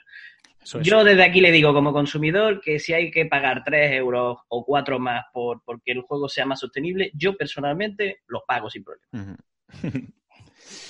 Bueno, Corbus Belli tienen en mente seguir preocupándose de, usar productos, los productos más ecológicos posibles y eh, además de siempre mirar nuevas vías de mejorar en este sentido. Muy bien, pues Eclipse nos dice, bueno, que como ya nos han dicho antes, que están muy perdidos con el tema y que no, no, se lo han planteado. Eh, Primigenio dice que su objetivo va a ser saltar fuera del charco con nuestros títulos. O sea, eh, lo que parece que no tenía la pregunta en ese. Bueno, no sé. Eh, me imagino que se refiere a que quieren internacionalizarse. Eh, sí, estuvimos hablando un ratillo y bueno, me comentaron que habían intentado también mover el juego de Kingdom Defenders de, de, de Germán Millán eh, por aquí, que, hasta los, los eh, chicos de, de, Grey, Fox tienen una copia en su estantería, que estuvieron hablándolo, pero que no, que no fue a ningún lado y que parece que, la decisión que van a tomar es encargarse ellos de, la edición internacional de los juegos. Pero claro, en esta quinta pregunta nos referíamos que cuáles eran los retos como editorial en, temas ecológicos, ¿no? Pero igualmente les, deseamos toda la suerte del mundo con, con esa internacionalización. Sí, ojalá. Eh, Games for Gamers eh, están estudiando actualmente diferentes posibilidades, como, la propia utilización de papel FSC o el no usar eh, retractilado plástico, lo comentaban además anteriormente en otra pregunta, y que por otro lado están en contacto con otras editoriales más cercanas para hacer ediciones simultáneas que se envíen de, de, fábrica a almacenes con el mismo transporte para evitar más desplazamientos y consumo de combustibles fósiles. Eh, comenta que siempre están abiertos a, estudiar cómo mejorar en políticas medioambientales y sociales. Muy bien, pues Guerra de Mito dice que su objetivo es acabar de eliminar eh, por completo el plástico del resto de juego, eh, que están trabajando en varias alternativas y que lo irán introduciendo en el mercado poco a poco, aún a sabiendas de que habrá quejas sobre todo en los puntos de venta, porque sí, porque ya estamos acostumbrados a que todo venga sellado y requete sellado y segundo precinto eh, de plástico. Así que bueno, estará, eh, eh, será interesante seguir cómo lo consiguen. Eso es, y Looping Games, por su parte, nos dice que actualmente la empresa está pasando por un periodo de adaptación y cambios internos, eh, que, este año tan extraño de cuarentena y, todo lo que ello supone, eh, han puesto temporalmente el freno y se centrarán más en 2021. Así que entonces la idea será trabajar de forma similar como hasta ahora. Por parte de Benatus, eh, nos comentan que actualmente lo que se plantean es sobre todo conseguir eliminar el plástico de sus juegos y sobre todo además en el embalaje eh, de los mismos. Y también intentar eh, pues eh, una calidad de papel para las cartas que sea suficiente como para igualar la calidad actual. Muy bien. Bien, bien. Oye, tela, o sea, tenemos aquí, lo primero, agradecer a, todas las editoriales pues la sinceridad con la que nos han contestado. Primero, el tiempo que han empleado en contestarnos y la sinceridad con que nos han contestado, viendo además que, bueno, eh, muchas están, eh, eh, pueden involucrarse al respecto en todos esos temas medioambientales y otras, pues bueno, hacen más lo que pueden, ¿no? Exacto. Eh, por más que lo digamos, pues eh, habrá que repetirlo. Agradecemos mucho que se hayan tomado la molestia, sobre todo de que tres flipados que no conoce ni el tato, que no conocen ni a su casa, ni en su casa a la hora de comer, le hayan escrito para preguntarle sobre políticas internas, que, no tienen por qué, por qué compartir ese tipo de detalles, así que lo agradecemos muchísimo. Yo creo que en general se puede como hacer tres grupos, ¿no? Eh, un primer grupo de editoriales que ya están muy comprometidas, que son muy conscientes y que tienen los deberes hechos o están empezando a tomar medidas eh, eh, ya. Eh, luego un segundo grupo con, con, muchas ganas de que están empezando a considerar el tema, que están empezando a estudiarlo y a estudiar todos los pros y contras de, de, de esas medidas que pueden tomar en un corto o medio plazo. Y otras que, bueno, que no es una prioridad o que no se lo plantean por el momento y tienen sus razones pues muy válidas todas. Sí, bueno, volvemos a, pues eso, a recordar lo que hablábamos antes. Al fin y al cabo son pequeñas empresas, ¿no? Empresas bastante jóvenes, ¿no? Entonces, eh, pues bueno, eh, todo este cambio que está viniendo ahora, ¿no? Y la facilidad de, hacer y de adaptarse a eso, pues es bastante novedoso y, por lo menos interés parece ser que muestran todas, ¿no? Exacto. Pues nada, un sondeo que creo que da información muy importante muy relevante eh, y que también se agradece conocer todos esos entresijos detrás de, la producción. Si os parece ahora, eh, podemos pasar a hablar de algunos juegos de naturaleza, biodiversidad y ecología, algunos que hemos jugado, que conocemos, que tenemos en nuestras ludotecas, también referir otros que son novedades. Eh, de manera muy breve, vamos a hacer mini reseñas de, de un minuto no más para que no alargue demasiado la cosa. Bueno, pues voy a eh, empezar, eh, si me dejáis empiezo yo. Empiezo, empiezo con Bosk, un juego, pues un juego del 2019 de Daryl Andrews y Erika Buyuris. Eh, está publicado por Floodgate Games en Estados Unidos y por Maldito en España. Y además con unas ilustraciones preciosas, porque el juego tiene unos, es, un juego muy bonito en mesa, de Quanchai Morilla y de Matt Paqueri. es un juego que se desarrolla... Morilla está en, está en todas las Hasta en la sopa. Hasta en la sopa.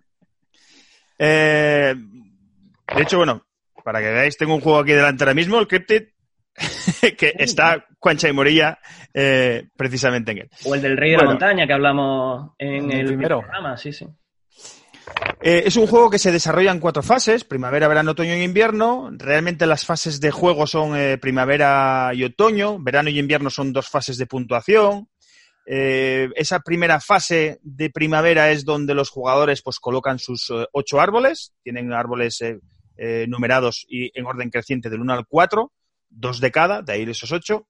Y cuando acaba la primavera, pues se hace, se pasa al verano, que es donde se puntúan pues las mayorías en las filas y las columnas, ya que el tablero es una cuadrícula y una cuadrícula que además está dividida en diferentes regiones, diferentes áreas.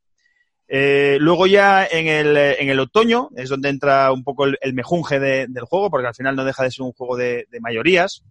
Eh, y eh, en, el, en, el, otoño lo que se hace es cuando llega el viento. Y al caerse las hojas de los árboles, pues está muy chulo como eligiendo hacia dónde sopla el viento, pues las hojas van hacia un lado y hacia otro y caen, dependiendo del tamaño del árbol y de hacia dónde, hacia dónde vaya, caen en unas áreas u otras, ¿no? Al final de ese periodo de, otoño lo que se hace es en el, eh, eh, en el invierno, pues puntuar precisamente eh, las mayorías de hojas dependiendo de las áreas en las que han caído. Como digo, es un juego muy, muy chulo, en el que se punta mayoría de áreas y sobre todo, pues, muy vistoso y que en cierto modo en mesas recuerda un poquito, un poquito a fotosíntesis que es justo el juego del, que voy a hablar. Perfecto, ahí el encadenado. El Fotosíntesis es un juego de 2017, el autor es eh, Gialmar Hack, está ilustrado por eh, Sabrina Miramón y publicado por Blue Orange, que es la editorial que comentábamos más, eh, más arriba que, que, produce sus juegos con cartón reciclado. O sea que todos estos arbolitos tan bonitos es cartón reciclado. Es un juego de puntos de acción que a mí personalmente es una, mecánica que me gusta para poder administrar bien mi turno, intentar darle vueltas a ver cómo se puede optimizar eso, ¿no? Entonces, el sol va dando vueltas, eh, que bueno, eh, eh, aunque es antitemático eso, pero es más fácil que hacer que el tablero vaya girando alrededor de un sol fijo. entonces, vas acumulando puntos de luz ¿eh? como decía, para optimizar esa gestión del turno, en el que tendremos diferentes acciones posibles que simulan el ciclo del crecimiento de un árbol, desde plantar la semilla, como digo, usar esa, esa luz para hacer el proceso de fotosíntesis y crecer, y luego finalmente pues se talan esos, esos árboles y se, y se puntúa por ello. Eh, el juego trae una variante muy simple, muy sencilla, que, que la verdad es que yo ni, ni, usaría ni, ni, para, ni para empezar. Creo que la variante con reglas avanzadas eh, no son tan avanzadas, son, son, las reglas que de verdad necesita el juego para subir la dificultad, para hacer que el juego sea menos repetitivo y que sea un poquito más redondo. Me parece un juego que es tanto estratégico como táctico, es decir, estratégico porque puedes ir, ir, ir calculando eh, sabes en cada, en cada ronda, en, cada turno, dónde va a estar el sol, así puedes ir planificando eh, cómo aprovechar bien esa luz, pero también tiene un componente muy táctico, ¿no? Porque hay que ir pensando muy bien dónde se siembra para acabar dando sombra a, los árboles de nuestros oponentes y hacer que no consigan esos puntos de luz y que por tanto su siguiente turno sea más cortito no sé, es un juego que, siempre escucho mm, cosas bastante negativas de él, pero a mí me parece un juego muy original, es verdad, es bastante eh, abstracto, pero al mismo tiempo también es muy temático, que, es algo que, me parece muy, muy curioso. Es un juego precioso en mesa, con ese componente 3D igual que, igual que Boss, que, se ve precioso. Y por cierto, acaba de anunciarse una nueva expansión que se va a llamar Under the Moonlight. Muy bien, pues eh, yo voy a hablaros eh, de un juego que se llama Parks de 2019. Eh, es un juego de Henry Audubon, de, publicado por Keymasters Game, y que nos propone explorar y descubrir los distintos parques nacionales de, Estados Unidos, que tiene, que tiene un montón, vosotros bien sabéis. Entonces, en este juego encarnaremos a un excursionista que se moverá a través de un sendero que creamos con los setas al inicio de cada ronda. En ese sendero pararemos a recoger distintos recursos para al final del mismo cambiar esos recursos eh, por cartas de Parque Nacional. Eh, bueno, es un juego eh, también muy, muy temático. utiliza pues elementos como, por ejemplo, una hoguera que, te permite compartir los seta con, otro excursionista. tienes una cámara de fotos con la que puedes sacar fotos de recuerdos, ¿no? puedes comprar equipos, hay animales. en fin, es un juego muy, muy bonito, una estética preciosa. A mí me encantó, ¿no? Que la vez que lo jugué contigo, Gon, eh, tiene unas reglas muy sencillas y me pareció que es un juego que es muy, muy fácil de sacar a mesa. Así cortito y, bonito, que, la verdad que siempre es un plus. Sí, sí, lo petó además en, Kickstarter y, es otro juego que, a alguien no jugón se lo saca si se queda enamorado. Ya va, sí, sí, yo creo que tres, cuatro personas a las que no están ni mínimamente relacionadas con los juegos de mesa, que se lo he sacado y se lo quieren comprar inmediatamente porque les ha encantado. Y además porque las ilustraciones eh, de los, de los, eh, parques, nacionales, eh, que están basados en los parques reales de Estados Unidos, eh, son, son preciosas. Son, son preciosas y la verdad que cuando estás jugando y los ves y si tú has estado, nosotros, eh, yo por lo menos he tenido la suerte de ir a varios, eh, cuando los sacas te hace ilusión, ¿no? Y ah, mira, este, esta foto, esta foto precisamente la, la, tengo yo y la verdad que pues es muy, muy chulo este Parks. Yo voy a hablar de Herbaceous. es un juego de 2017, un juego de cartas que está diseñado por, por Eduardo Baraf, Steve Flynn y Keith Mateika y ilustrado por eh, Benjamin Schulman y, Beth Sobel, que es una, ilustradora de la que también hablaremos en, la... Está muy familiarizada y muy relacionada con Elizabeth Hargrave. Eh, como decía, es un juego de cartas, es un que tiene un set collection en el que cada uno de los jugadores tienen cuatro macetas, cada una de las macetas tiene unos requisitos concretos. Una te pide plantas iguales, otra te pide plantas diferentes, otra te pide plantas en pares de plantas y la última un, trío muy concreto eh, de unas cartas que llevan unos números del 1, el 1, el 2 y el 3 eh, que puedes bien recolectar números iguales o los tres números diferentes que obviamente te van a dar más puntos, ¿no? Eh, durante el juego va a haber una plantación en medio común y eh, además cada jugador pues va a tener su, su plantación particular. Esa plantación común es una, una, plantación de la que vamos a poder coger cartas cuando queramos plantar y eh, cada jugador en su turno puede hacer una de dos cosas. O bien elige coger cartas, que si decides eso, tienes que coger dos cartas, siempre por orden, la primera carta que coges cuando la ves tienes que decidir si ponerla en tu plantación particular o en la plantación eh, general compartida con el resto de jugadores. Y con la segunda carta tienes que hacer lo contrario de lo que no hayas hecho con la primera. Si la primera la pones en la personal, la segunda en la general. Si la primera la pones en la general, la segunda en la particular. ¿Vale? Y la segunda opción eh, que tienes en tu turno es plantar, que es decir, cerrar una de esas macetas. Es decir, aquí ya no voy a meter nada más y para ello lo que haces es coger cartas de tu plantación particular y además también puedes coger de la plantación eh, general, que ahí es donde viene un poco el, el, eh, intríngulis del juego porque, porque es la interacción que vas a tener con el resto de jugadores porque le vas a quitar cartas que probablemente ellos esperaban utilizar en su o meter en su propia maceta, ¿no? Eh, una vez se acaba el mazo de cartas, que está boca abajo, del que vamos cogiendo cartas, es cuando se desencadena al final del juego y entonces es cuando ya se compara, pues, todas las macetas de todos los jugadores y quien ha hecho mejor set collection en cada una de esas cuatro macetas. Un juego muy majete, muy majete, eh, con unas ilustraciones que las plantas sé que son de Beth Sobel muy chulas y eh, que además eh, también como estilo juego entrante al, al, plato fuerte, porque son 15-20 minutos, viene, viene muy bien. Muy bien, muy bien, muy interesante. Yo no, no lo he probado, pero, pero algún día le, echamos un tiento. Es Herbacius, ¿verdad? Sí. Herbacius. Eh, bueno, pues yo voy a hablar de Petricor, eh, un juego de 2018 de David eh, Chirkov, ilustrado por Daniela Attab y Sami Laxo, publicado por Ape Games y creo que en España lo sacó Edge, aunque no, estoy seguro, pero creo que sí. Es un salió por Kickstarter primero y creo que ahora, si no está abierta la campaña, lo va a estar próximamente. Sí, una nueva... está abierta. ¿Perdón? Creo, creo que está abierta. Sí, creo que está abierta. Con la expansión. Eh, bueno, primero salió con otra expansión, que es Flores, y ahora eh, salía con, una segunda, con una nueva expansión. Eh, bueno, el nombre... Las vacas. ¿El qué, perdón, Gonzalo? Las vacas, la expansión son las vacas. Eso es. el nombre de, de Petricor, para, para, quien no lo sepa, pues hace referencia a ese olor tan distintivo, a tierra recién mojada por la lluvia.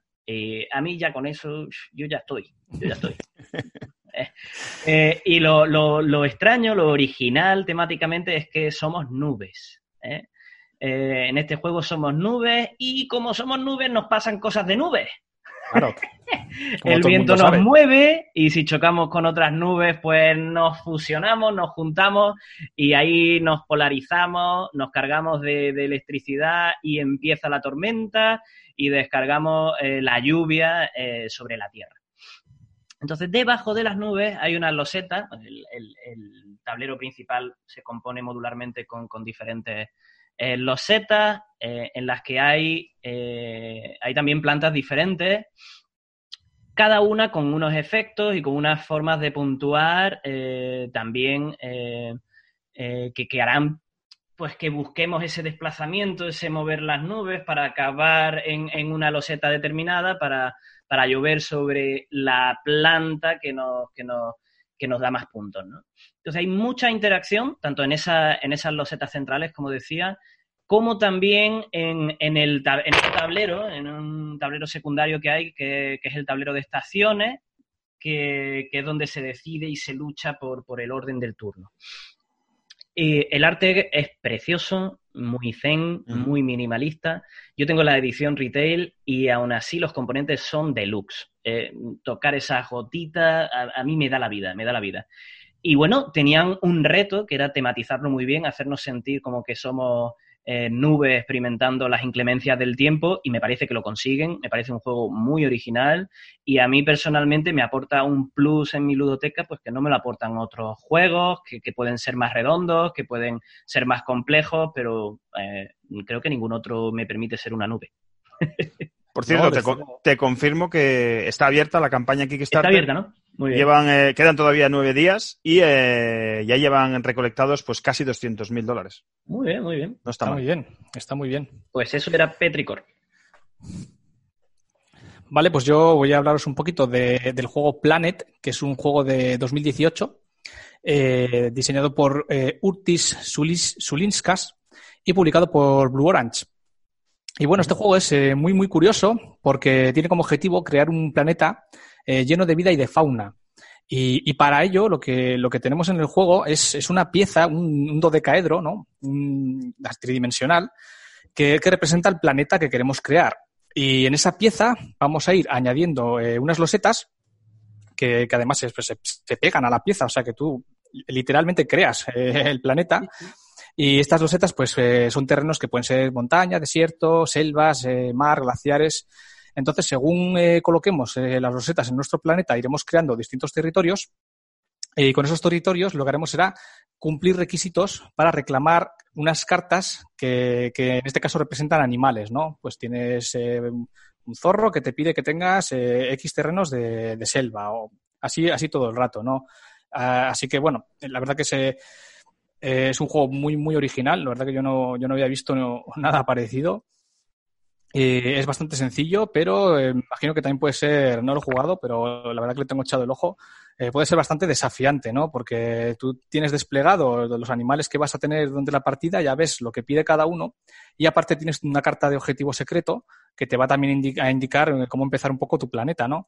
Así que, bueno, pues eso, robar los setas, pegarlas a tu planeta y, y, y literalmente eh, crearlo. Así que la verdad que... Bueno, la, la, mecánica se parece un poquito a la del Dice Forge, ¿no? De, de ir creando tu dado. Eh, exacto, y sí. cambiando las caras. En este caso, ¿cuántas caras ha dicho que tiene? ¿Un dodecaedro? ¿Qué es, eso? es 12, sí, creo que tiene 12 caras. O sea, un dodecaedro. Yo creo que una este pasada. también tiene un componente educativo eh, sí, sí. muy importante. O sea, se puede jugar con niños, se puede jugar en la escuela, eh, Solo sí, por eh, eso ya hay que tenerlo en cuenta. Y aparte está eso, totalmente tematizado. O sea, los animales que vienen en el juego eh, viven en las zonas que te indica el juego que tienes que ponerlos. O sea, que la verdad que es un, un juego muy, muy educativo y, y muy original. Sí, sí, sí. Bueno, pues hablo yo de, de un eh, juego relacionado con naturaleza, con evolución, con, con adaptación al medio, ¿no? Es, eh, es el Dominant Species. Eh, un juego ya Estamos hablando ya de, de un nivel de peso ya más, eh, más avanzado. Es un juego de 2010, publicado por GMT Games, y eh, cuyo autor es Chad Jensen, que también participó en, en, en las ilustraciones, eh, junto con Chechu Nieto y Eric Williams, entre otros. ¿no? Esto sí que es un, un euro puro, ¿eh? como diría, como diría Edgar de, de, de Más Madera, ¿no? Durete, durete. Claro, eh, y, y además en el que cada jugador encarna, perdón, encarna una de las seis grandes eh, clases eh, de animales que hay en el mundo, los insectos, los mamíferos, los reptiles, anfibios, aves y arácnidos, que es lo que va a dar eh, asimetría ¿no? al juego, ya que cada una de ellas es, eh, es diferente y se adapta mejor a los medios. Eh, bueno. Eh, en un lateral del tablero vamos a tener pues eh, todas las, las acciones diferentes que se van a poder hacer eh, enumeradas, ya que se van a hacer además eh, en, en, orden. Eh, se van a hacer siempre de arriba abajo y de izquierda a derecha. Acciones además que, que, van a estar limitadas en cuanto a ocupación. Ahí va a venir un poco los codazos, ¿no? Con, con, con el resto de jugadores. Y en el centro del tablero, en el grueso del tablero, lo que vamos a tener es un típico tablero para poder poner los setas hexagonales que vamos a ir explorando y que van a representar diferentes tipos de territorio en los que obviamente se van a adaptar mejor unas clases animales que otras, ¿no? Al final, eh, pues es un juego, en definitiva, de, de, control de áreas. de tener pues mayor número de, mis animales en, determinadas, determinadas zonas. muy chulo, yo lo jugué un par de veces y, me encantó. Y diría que, el pero que le tengo que poner al juego, bueno, le pondría dos peros. Le pondría un pero que es, yo creo que los dos peros se pueden, se pueden arreglar. Uno es que yo creo que es el típico juego que está pidiendo a voces una nueva eh, lo que le gusta a Jonathan, vamos. Una nueva reedición con una con ilustraciones. es que este es seco como la mojama, ¿eh? eh pide, pide, pide algo más actual, pide algo más, eh, más, más, no sé, más llamativo, más que te entre mejor por la vista. Ojalá que sí, pero es que además es lo que se merece es una edición conmemorativa porque el autor murió el año pasado y, bueno, no sé cómo irá esto en en términos de derechos y todo esto, pero ojalá que, en algún momento se pueda hacer una, edición aniversario y conmemorativa, porque el, juego lo, el juego lo merece. Sí, el juego, el juego está muy chulo. Y, el otro pero que le tengo que poner es la duración. La duración. Yo las dos partidas que he echado eh, han rondado las dos las tres horas y media, cuatro, con lo cual eh, es un eh, calientasillas bueno, porque además eh, tiene, tiene bastante tiempo de espera dependiendo de dónde coloques tus trabajadores, ¿no? En las acciones, si las colocas muy abajo, que son las acciones que se van a hacer al final, te vas a ver, te vas a comer como el resto de jugadores van a estar haciendo todas las acciones que van por encima y te va a tardar un, rato grande en llegar tu momento, ¿no? Tu momento de hacer acciones y viceversa. Entonces, bueno, es un juego que, que, como digo, dura demasiado, quizás se te hace, se te hace un poquito, se te hace un poquito pasta y, eh, y que además, como digo, la, la, la, no, no, no en la P, sino que el entreturno se puede, dependiendo de dónde tengas colocados tus trabajadores, se puede hacer bastante largo. Pero el juego en sí es un juego muy chulo, un euro muy, muy, muy, muy, muy chulo y, y que recomiendo encarecidamente, sobre todo al, al que le gusta la temática. Y los euros duros.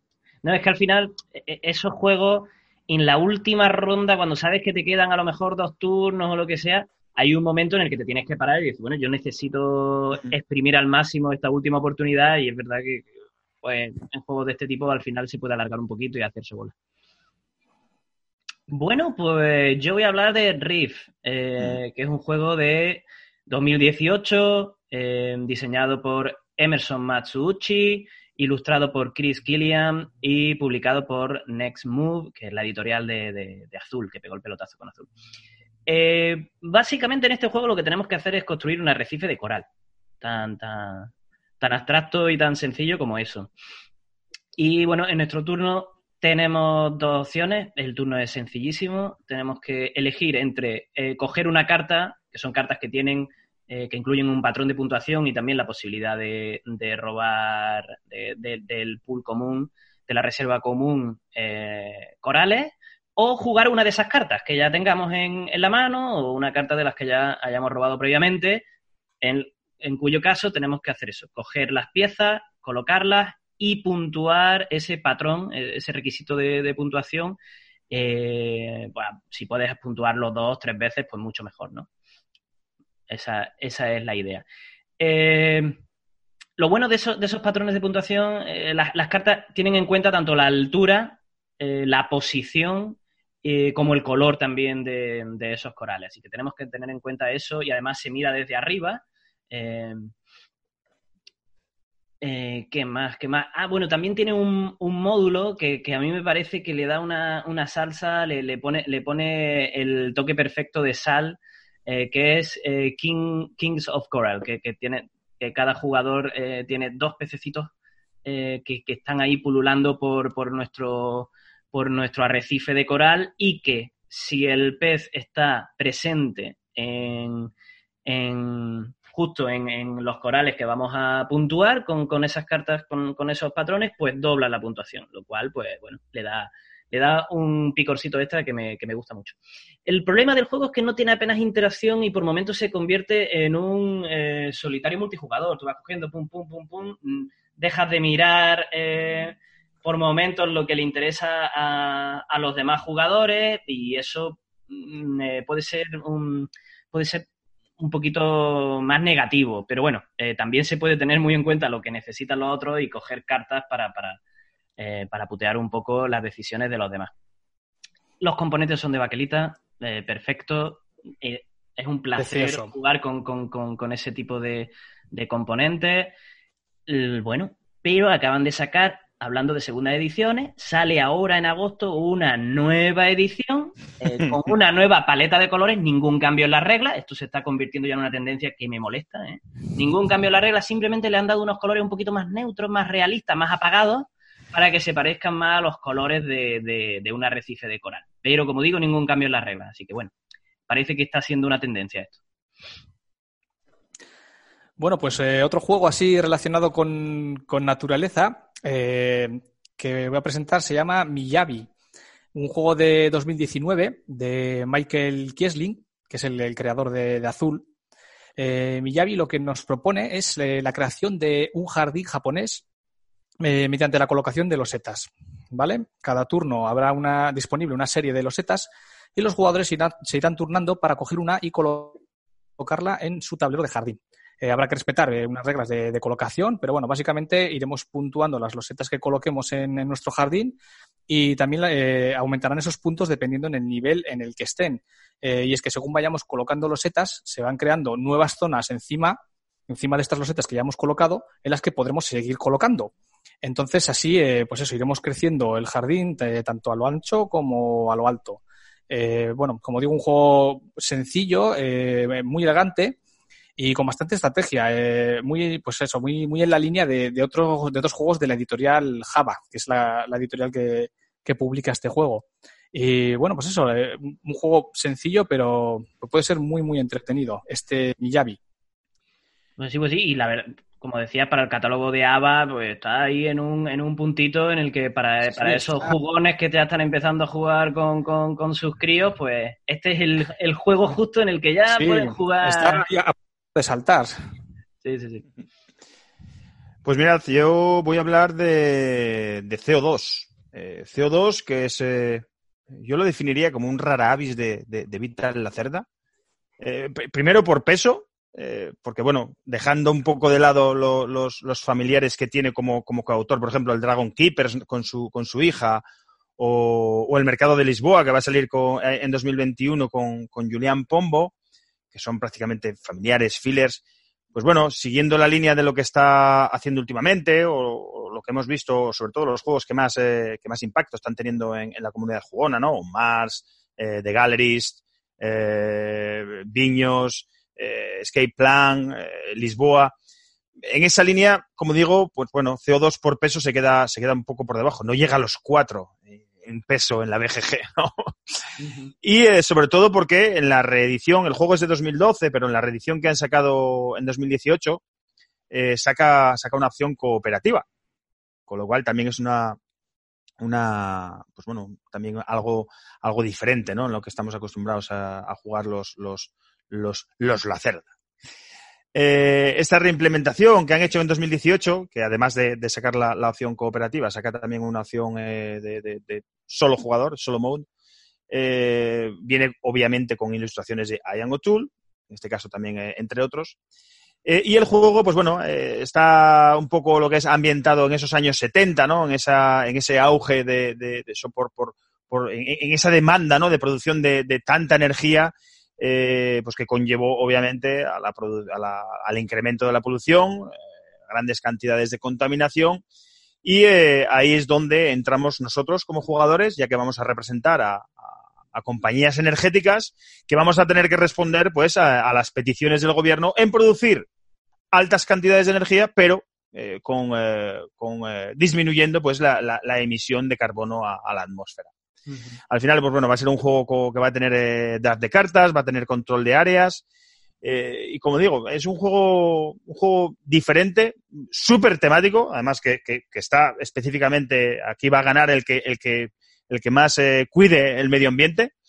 y que yo concretamente tengo, tengo muchas ganas de probar, a pesar de ser cooperativo, esta, esta nueva reedición que no soy Igual, fan de los.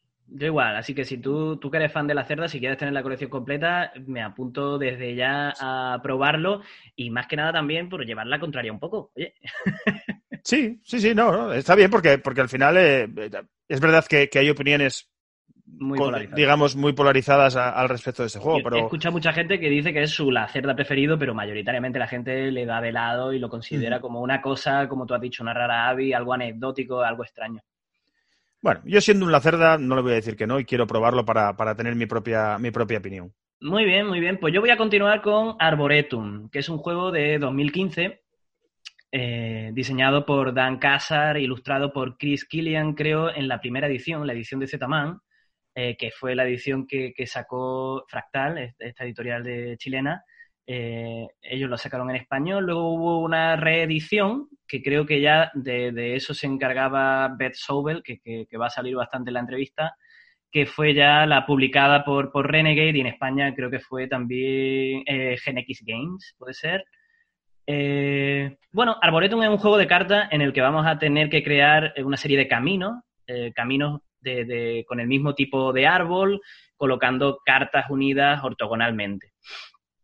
El juego trae eh, cartas de ocho tipos de árboles y la cantidad de, de- de- árboles, de, esos tipos de árboles varía según el número de jugadores a, a- a los que juguemos el juego. Son cartas que están numeradas del 1 al 8 y en cada turno eh, robamos dos cartas y lo interesante es que puedes robar tanto del mazo de robo como del descarte.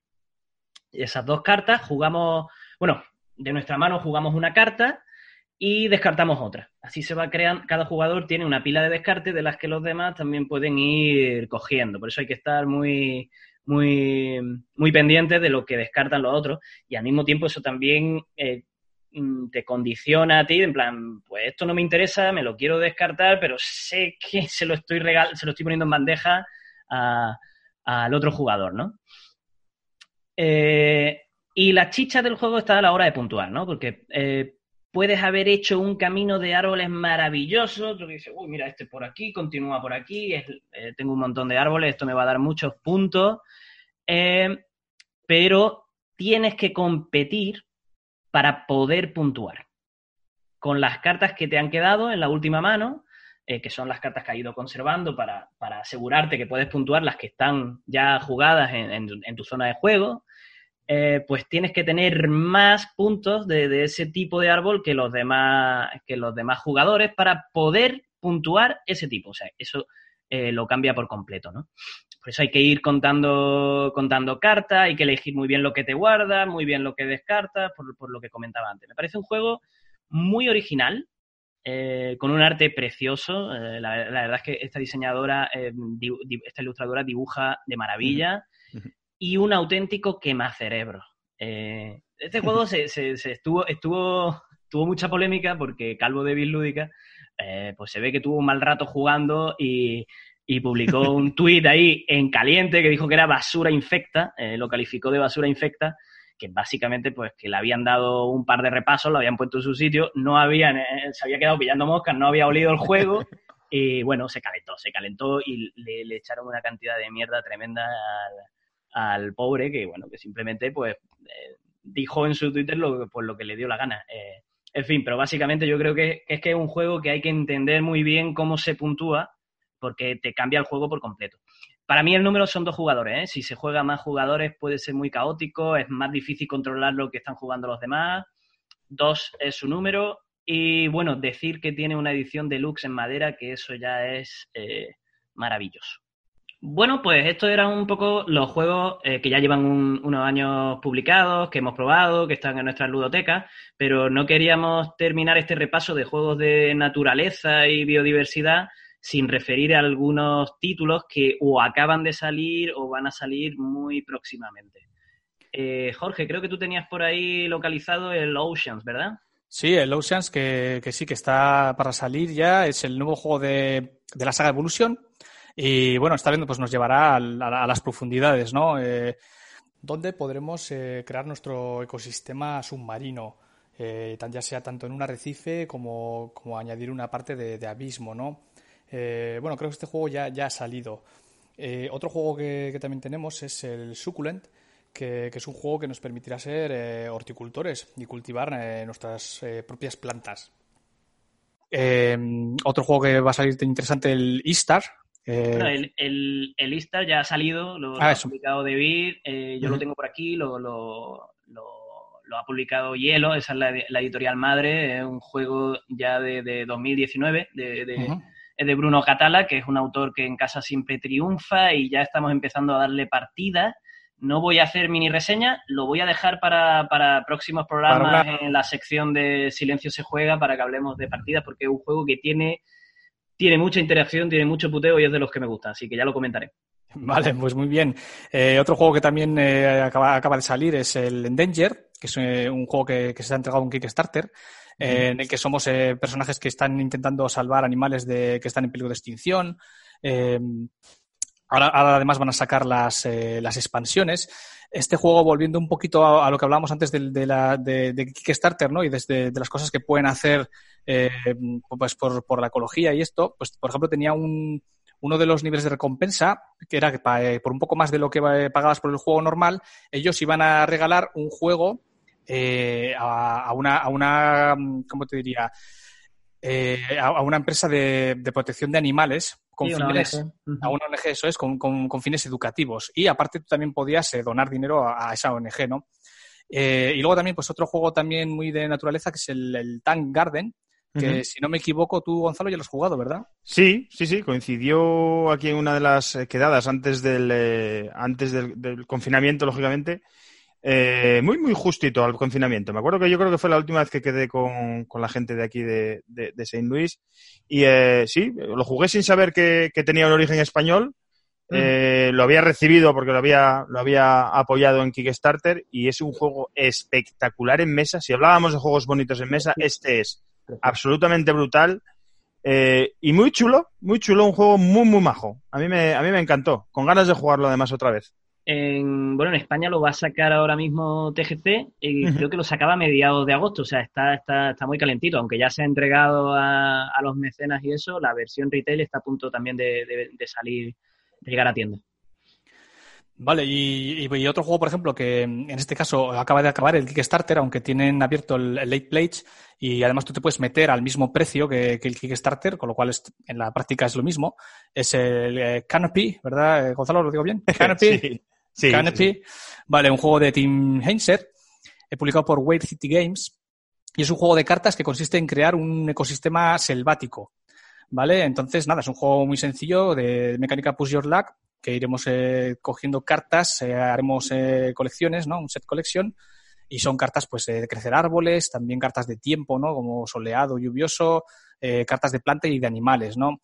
entonces, pues, lo curioso también de este juego es que, también tienen un compromiso, el Kickstarter tuvo un compromiso muy, muy bueno ¿no? Con, con, con, el ecosistema, o sea, con la naturaleza, que era que por cada juego que, que vendían iban a plantar un árbol. Muy bien. Y luego, aparte, uno de los add-ons era que por cuatro dólares más plantaban 10 árboles más. Entonces, pues, por ejemplo, no, utilizan plástico, eh, los materiales son con certificado FSC, materiales reciclados, eh, optimización, o sea que, la verdad que, muy bien. Y, nada, eh, otro juego que, es el, lo tengo por aquí, Aqualin, que no sé si, bueno, va a salir, es, como también oceánico, ¿verdad? Sí.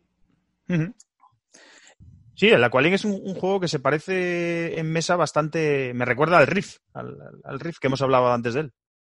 Bueno, pues estos eran más o menos los juegos que hemos ido eh, localizando. Si, si los oyentes, la audiencia, eh, tienen por ahí algunos otros localizados que nos lo pongan en los comentarios o en el grupo de Telegram eh, y que nos recomienden otros.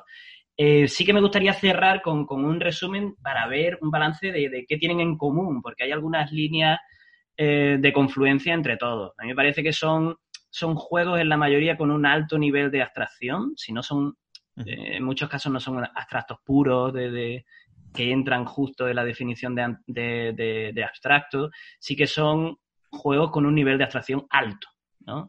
Pero curiosamente son juegos que dentro de esa abstracción están muy bien tematizados, que a mí es algo que, que me llama la atención, ¿no? Son juegos también que tienen una dificultad baja o moderada, ¿vale? Eh, con un diseño artístico extremadamente cuidado, o sea, saben que es el punto fuerte de, los juegos, una inspiración más o menos mimética, realista, en algunos casos casi preciosista, ¿no? Hay algunos detalles eh, em, eh, muy notables También son juegos que tienen mucha interacción, en su mayoría son bastante tácticos y con una duración muy contenida. son, muchos de ellos son fillers o si no son, si no son fillers son juegos familiares con una, una duración bastante contenida, bastante moderada. Y bueno, pues en resumen, yo creo que son juegos que tienen una clara intención de, atraer por la temática y por la estética y que son ideales para iniciar a gente, ¿no? Como ha comentado Gonzalo antes, que, ha usado el Parks pues, con, con, gente no jugona y le ha funcionado de maravilla. Y lo bueno es que también en muchos casos, al tener esta inspiración científica o pues, pues tienen ese componente educativo, como hablábamos en el Planet, que, que, hace que los juegos de mesa lleguen a, otros ámbitos como, como, el de la educación. Vamos, si yo fuera eh, profesor de ciencias naturales en, en, un colegio o en un instituto, pediría el Planet. Eso, lo, tengo clarísimo y haría que, mi, que mis alumnos lo, lo, lo jugaran. Sí, y bueno, la, eh, antes también quería, quería eh, meter también otra pequeña cuña, ya que además eh, eh, Jorge lo comentó con, con, varios de los, de los juegos que, ha estado citando. y es que Parks, que también Jorge has hablado de él, en su campaña de Kickstarter también tenía una parte en la que parte de la recaudación del juego iba, iba destinada a, a los parques nacionales estadounidenses, por lo cual también eh, muy, muy, aplicado a lo que es eh, la conservación de los mismos y, bueno, son cosas muy interesantes y que, y que a día de hoy, tal y como están las cosas, eh, son, son de apreciar. Genial. y bueno, yo creo que los oyentes se habrán dado cuenta de que hemos... hemos obviado algunos juegos. sí, y que hemos, hemos, lo hemos hecho a propósito. Hemos hecho a propósito porque, porque queríamos que, que bueno, uno de las de los de los puntos fuertes, ¿no? De este, de este capítulo, de este, de este episodio tan, tan eh, temático, ¿no? Y tan especial, pues eh, fuese la, la, entrevista que hemos podido realizarle a, Elizabeth Hargrave. Y eh, decía esto de, de, del propósito, de hacerlo a propósito, en cuanto a que hemos dejado de lado precisamente los juegos de, esta autora, de Elizabeth Hargrave, básicamente porque, porque todos sus juegos están precisamente relacionados con naturaleza.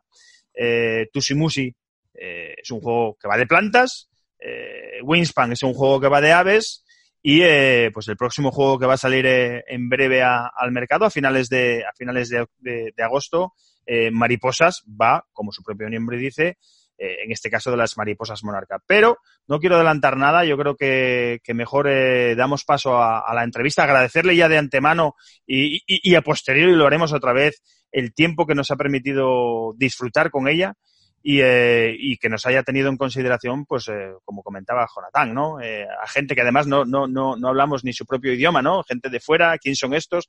¿Qué narices querrán de mí, ¿no? por qué se interesan por mí? Pero he de decir que ha sido muy cordial y muy, muy cercana y lo cual es de, es de agradecer. Yo creo que sin más dilaciones es buen momento para, para escuchar la, la, entrevista que le hemos hecho a Elizabeth Hargrave.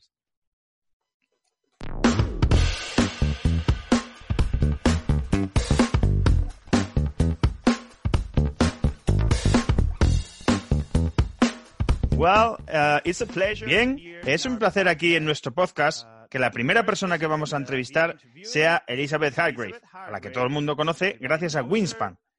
Y también porque está a punto de publicar su nuevo juego, Mariposas. ¿Qué tal va todo? Todo bien, gracias por invitarme. El placer es nuestro y sé que a todo el mundo en España le va a emocionar escuchar esta entrevista porque están esperando, como han disfrutado tanto Winspan, saber más acerca de mariposa.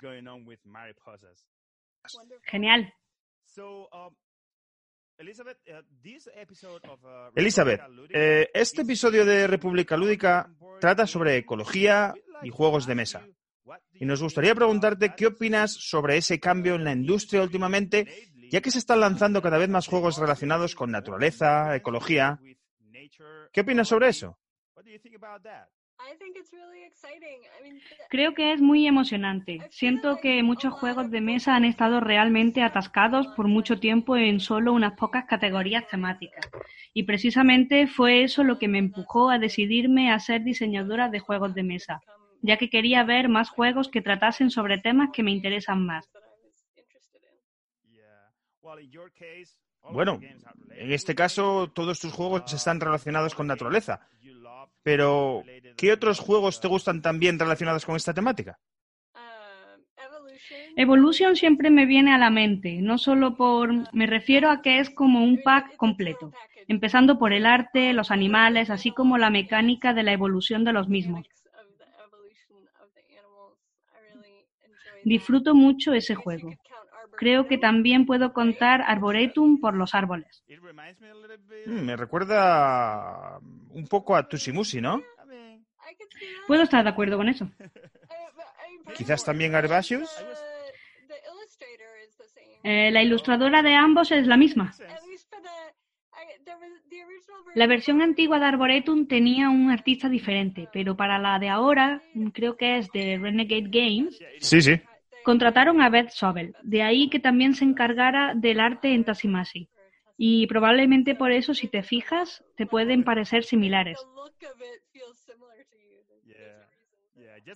Sí, sobre todo el arte, ya que, ya que son juegos diferentes, pero el arte me recuerda siempre, siempre a Tusimusi.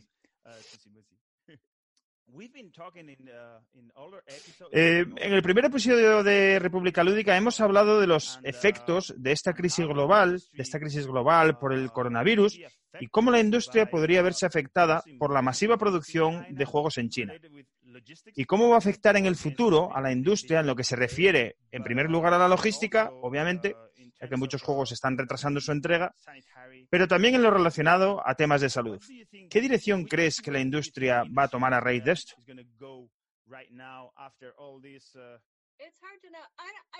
Es difícil saber la respuesta. Creo que el proceso de manufactura probablemente no cambie demasiado, sobre todo porque ya está muy establecido de esa manera, debido a que los costes de producción son elevados. Pero creo que va a haber otros ámbitos eh, que se verán afectados, como las tiendas de juegos, que no pueden funcionar como lo venían haciendo hasta el momento, ya que no pueden albergar eventos, al igual que las grandes convenciones que están completamente canceladas. Y en el otro lado de la balanza está la gente confinada en casa, con ganas de jugar, pero no pueden salir y reunirse con sus grupos de juego. Puede que eso no cambie realmente en una u otra dirección, ya que la gente sigue comprando juegos, pero la situación financiera es muy incierta ahora. Mucha gente ha perdido sus trabajos y acabará afectando a las ventas también.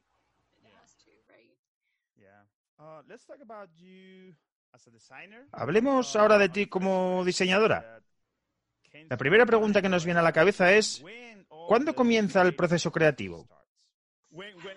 ¿Cuándo se enciende una licecita en el cerebro que desencadena todo el proceso? ¿Verdad? Es algo bastante random. Es justamente esa chispa. Pero en realidad no sé qué lo causa. Diría que en mi caso lo motiva precisamente conversaciones que he tenido anteriormente sobre la cantidad de juegos que hay sobre temas que no me importan.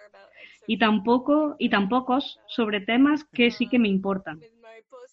Con mariposas se debió a que estaba leyendo sobre las mariposas monarca.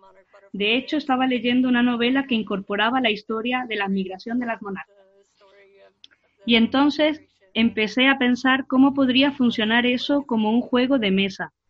Con Tassimasi fue un concurso de juegos de mesa lo que motivó su diseño. Guardo un listado en mi teléfono de temas interesantes que me gustaría exportar algún día. Así que cuando surge algún concurso de diseños de juego, le echo un vistazo a esa lista para tener ideas. Eh, entiendo por lo que dices que entonces el tema va antes que las mecánicas. Principalmente sí, aunque hay juegos a los que he jugado básicamente por sus mecánicas, pero en general el tema va primero. Hmm, de- interesante. Eh, ¿Y qué diseñadores son tus referentes? Diseñadores que te encantan y que dices, ¿por qué no soy una diseñadora como... No sé si mis referencias son gente específica o realmente juegos concretos, e incluso así es difícil elegir uno solo. En realidad admiro a Phil Walker Hardy porque tiene mucha diversidad en sus juegos y además en ese espectro de juegos ligeros y accesibles con pocas reglas. Y esto es algo que aprecio cada vez más, especialmente ahora que he visto a gente no jugona atreviéndose con Wingspan y me he dado cuenta de que les cuesta. Para la mayoría de los jugones, las reglas de Wingspan no son particularmente complejas, pero para jugadores no experimentados ni acostumbrados a juegos pesados, Wingspan es realmente complejo. Lo sé, lo sé. Y de hecho hablaremos sobre eso un poco más adelante, ya que parte de la entrevista será precisamente sobre Wingspan. Pero estoy totalmente de acuerdo contigo. Ver eso me ha hecho pensar mucho más en lo que algunos diseñadores llaman elegancia del juego, refiriéndose a la profundidad. A cuánto hay que pensar durante el juego versus cuántas reglas hay que aprender para jugar. Un juego realmente elegante es aquel que tiene pocas reglas, pero mucho que meditar en la toma de decisiones. Sí, sí, me encanta. Eso es lo que tengo en la cabeza ahora. ¿Y si en vez de pensar en diseñadores pensamos en juegos? ¿Con qué juego dirías, madre mía, cómo me hubiera gustado ser la diseñadora de este juego? Race for the Galaxy. Oh, veo que compartimos eh, gustos. Las reglas de Race for the Galaxy son bastante sencillas, pero tiene una curva de aprendizaje lenta al tener tal cantidad de iconos que tienes que aprender. Por eso elijo Race for the Galaxy. Me encanta lo simple que es. Es un juego precioso y rápido con muchas decisiones interesantes. Y me encantan los juegos de engine building. Bueno, eh, Wingspan es un maravilloso juego de engine building. ¿Recomendarías a nuestra audiencia alguna novedad que hayas jugado últimamente que te haya volado la cabeza? Mm, buena pregunta. Entiendo que es difícil elegir, ya que últimamente han salido tantos juegos al mercado que... Sí, ¿cuántos juegos? Estoy pensando a qué he estado jugando últimamente. La verdad es que no suelo jugar la última novedad, especialmente ahora. De hecho, mi marido odia aprender nuevos juegos. Así que ahora que solo somos nosotros dos, solemos jugar siempre a lo mismo.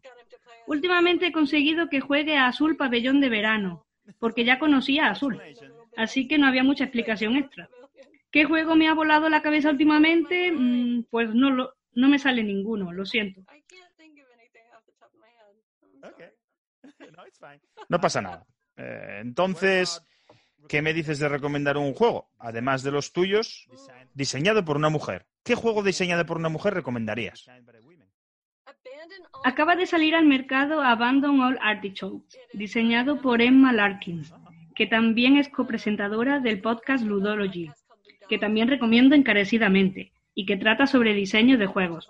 Ella misma cataloga el juego como récord de mazo, ya que comienzas con un mazo inicial de alcachofas y aunque la mecánica principal es de construcción de mazo, ya que añades diferentes vegetales a tu mazo, pero el objetivo del juego, la condición para ganar, es acabar con una mano de cartas sin alcachofas. Es decir, tienes que intentar deshacerte de todas las alcachofas que tienes en tu mazo.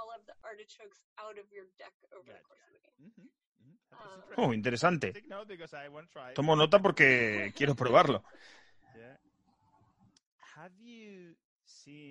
¿Has notado alguna evolución positiva desde la primera vez que asististe a una convención de juegos de mesa hasta estos días en cuanto a presencia femenina? Me refiero a lo que hemos hablado antes, diseñadoras, ilustradoras, mujeres en general en la industria de los juegos de mesa. Sí, sin duda ahora podemos ver cada año más presencia femenina. Y como hablábamos antes de empezar a grabar, también hay un mayor número de mujeres dentro del total de jugadores. Y por tanto también ha aumentado el número de diseñadoras, ya que, al final, ¿quiénes son los diseñadores de juegos? La mayoría son jugones muy comprometidos. Por eso creo que esa tendencia anterior ya es cosa del pasado.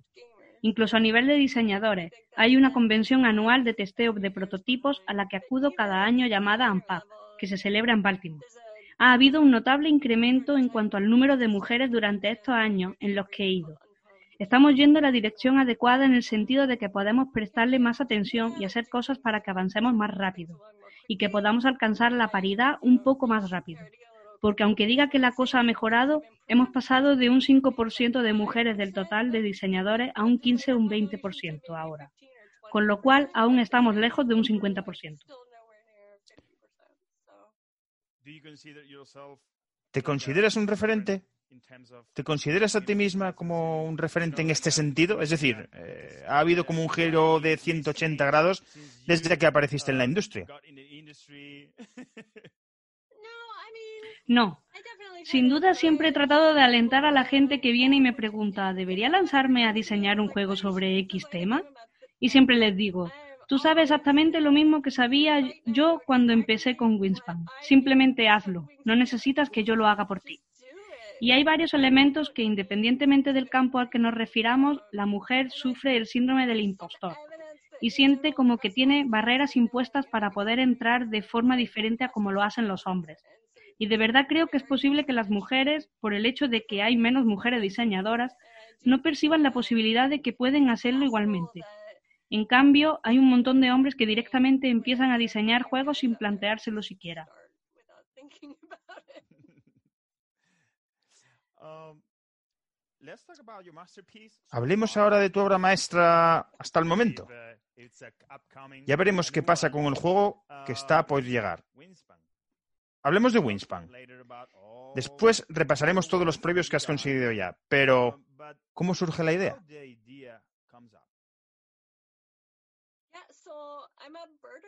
Fácil. Adoro los pájaros. Disfruto avistando pájaros. Y realmente todo comenzó con una conversación en la que nos preguntábamos por qué todos los juegos que jugamos van sobre castillos, el espacio y otras cosas que no son particularmente interesantes para nosotros. Así que empecé a darle vuelta a que todos estos sistemas económicos los juegos que disfruto tienen muchos paralelismos con el mundo natural. De hecho, si piensas en recursos y engine building, puedes aplicarlo a recursos naturales de la misma manera que lo haces con dinero o mineral y cosas así.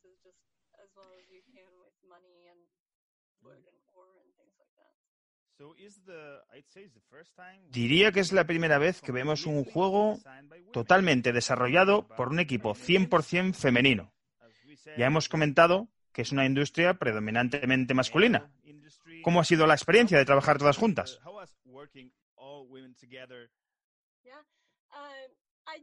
No creo que Stone Meyer lo haya hecho a propósito, pero los hijos de una de las ilustradoras van al colegio con el hijo de uno de los miembros de Stone Meyer. Así que fue una casualidad, ya que sabía que había trabajado ya ilustrando pájaros. Me mandaron varios ejemplos de sus dibujos y por supuesto me parecieron geniales. Esa era Natalia, y ella misma nos propuso a su amiga Ana, una amiga del instituto que tenía incluso más formación en ilustraciones científicas. Así que las dos dibujaron todos los pájaros. Y antes de eso, cuando Jamie me preguntó con quién me gustaría trabajar, propuse a Beth Sobel, que se encargó de ilustrar las flores de Tassimasi los árboles en Arboretum y otros juegos preciosos.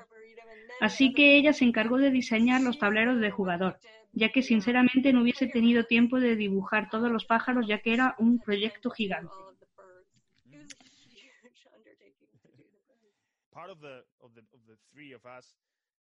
La mayoría del grupo que componemos República Lúdica vivimos en San Luis, así que conocemos bien a Stone Meyer y ya que, ya que está ubicada aquí también, y también a Jamie, que siempre está presente en la comunidad jugona como, como uno más.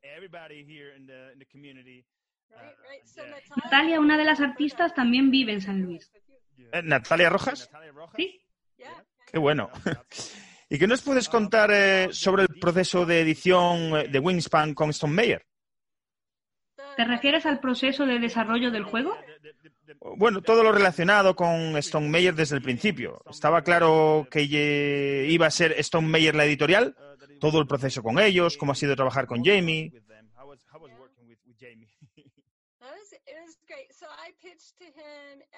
Fue genial. Lo abordé en GenCon hace varios años y estuvimos hablando y debatiendo el proyecto como algo más de un año. Le envié mi versión del juego y tras jugarlo un par de veces me devolvió un montón de notas después del testeo. Y en paralelo a eso fuimos decidiendo el listado de pájaros que íbamos a incluir, quién iba a encargarse de las ilustraciones de los mismos. Y una vez tuvimos claro todo, Jamie se encargó de todo lo que suponía la producción física del juego, lo cual fue genial para mí, ya que no quiero tener nada que ver con en el proceso de producción. Son muchas piezas juntas que Jamie se encargó de ordenar y me mantuvo al tanto de todo pero no me tuve que preocupar de nada, así que genial.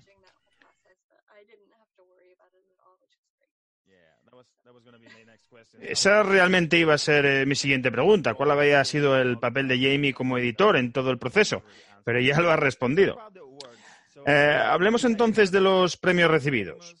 Parece que hubo acuerdo unánime en el que en el Spiel des Jahres en 2019. Pero ha habido algo de controversia con los Board Game Geek Awards. ¿Esperabas ganar en todas esas categorías?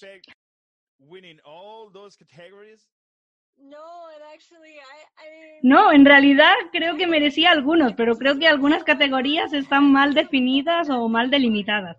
Pero creo que es una cuestión muy interesante plantearse a qué nos referimos con un juego familiar, a qué nos referimos con todas estas diferentes definiciones que se les ha dado a las categorías.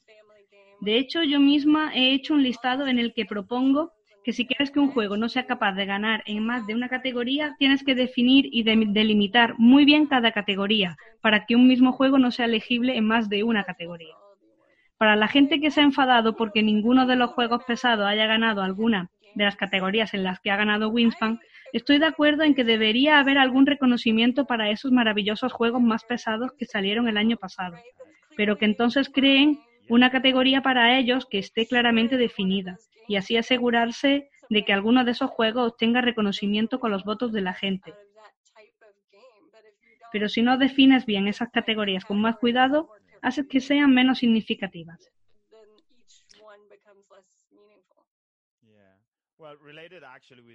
Bueno, en relación con esto, eh, ya hemos hablado de Wingspan como un juego familiar, pero cada vez que hablo con otros amigos y me dicen, no, yo puedo sacarle este juego a cualquiera, pues la verdad es que no puedes jugar a este juego con alguien que no ha jugado nunca juegos de mesa.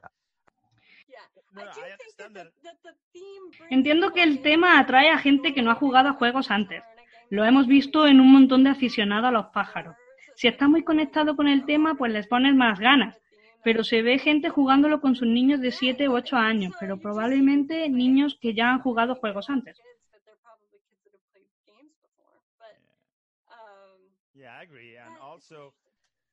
Estoy de acuerdo y al mismo tiempo creo que también provoca el efecto contrario. Gente que nunca se habría sentido atraída por un juego sobre pájaros y están jugando Wingspan y lo están disfrutando un montón. Es un juego que no para de jugarse, la gente se divierte, nadie pasa mal rato y por eso ha conseguido esos premios, bien merecidos, pero es un juego de cartas o un juego con cartas. Pues no lo sé. ¿Qué es un juego de cartas? ¿Es Dixit un juego de cartas? ¿Es Just One un juego de cartas porque tiene cartas? No lo sé. Por eso digo que hay que definir bien la categoría.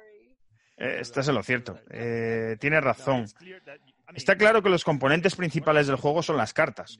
Cómo las gestionas, y con ellas vas a construir ese motor que te va a hacer ganar o no la partida. Está claro que las cartas son un componente de mucho peso en el juego. En eso estoy totalmente de acuerdo.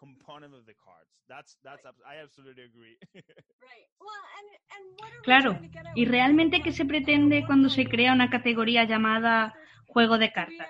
¿Realmente nos referimos a un juego más pequeño, barato y rápido de jugar? ¿Qué significa realmente la categoría? ¿Qué, tratamos de conseguir con esas categorías diferentes? Espero que ayudar a la gente a encontrar los juegos con más facilidad en lugar de simplemente juegos de cartas. Vamos a dejar a, Winspan aparte y hablemos un poco de Tassimasi. He leído en alguna parte que ganaste un concurso con Tassimasi, ¿no?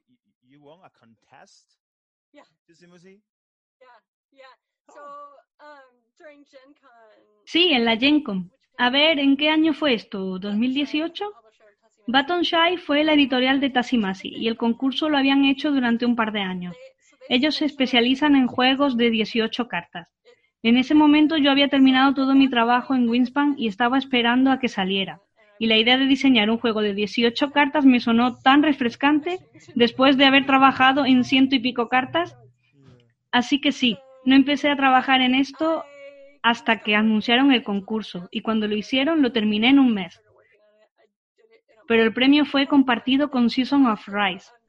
Lo han publicado más recientemente, no lo sacaron al mismo tiempo, pero los dos ganaron el concurso a la vez.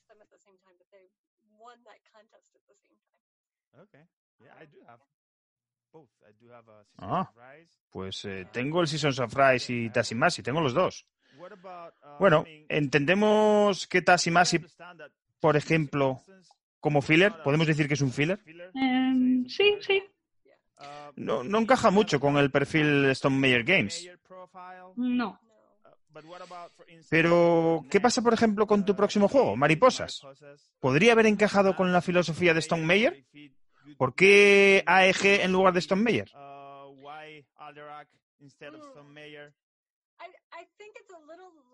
Creo que es un poco más ligero que los juegos típicos de Stone Meyer. Habría estado encantada de hacerlo con ellos, pero este también se lo envié a AEG antes de que Winspan saliera. Ellos hicieron una convocatoria para que mujeres les enviaran sus juegos porque querían hacer, creo que tenían cero mujeres en su catálogo y querían arreglar eso. Y tenían la idea de... Hicieron un evento en Gencom en el que comprabas un ticket y conseguías copias de varios de los juegos que habían, que habían sido publicados recientemente. Y también te enseñaban a jugarlos y podías ir de mesa en mesa aprendiendo. Es un evento estupendo que hace que la gente realmente juegue a sus juegos. Además, su idea era que todos sus juegos de este año fueran hechos por diseñadoras, a partir de esa convocatoria. Pero el evento no va a poder celebrarse. Point Salad, que lo sacaron el año pasado, tiene a una mujer como parte del equipo de diseño. Y ahora tienen otro juego que saldrá este año con una mujer en el equipo y también mariposas. Así que se lo envié a ellos en parte porque pensaba que no era un juego para Stone Meyer, porque es un poco más ligero y en parte también porque realmente quería apreciar el gesto de hacer una convocatoria solo para diseñadoras. Si hubiera sabido que Winspan iba a convertirse en ese tremendo hit, pues quizá no les habría mandado mariposas. Ahora no habría mandado algo así porque el objetivo del concurso era darle un empujón a gente nueva en la industria pero en ese momento yo aún no estaba en la industria, era una total desconocida. Y bueno, así fue como llegué a AEG.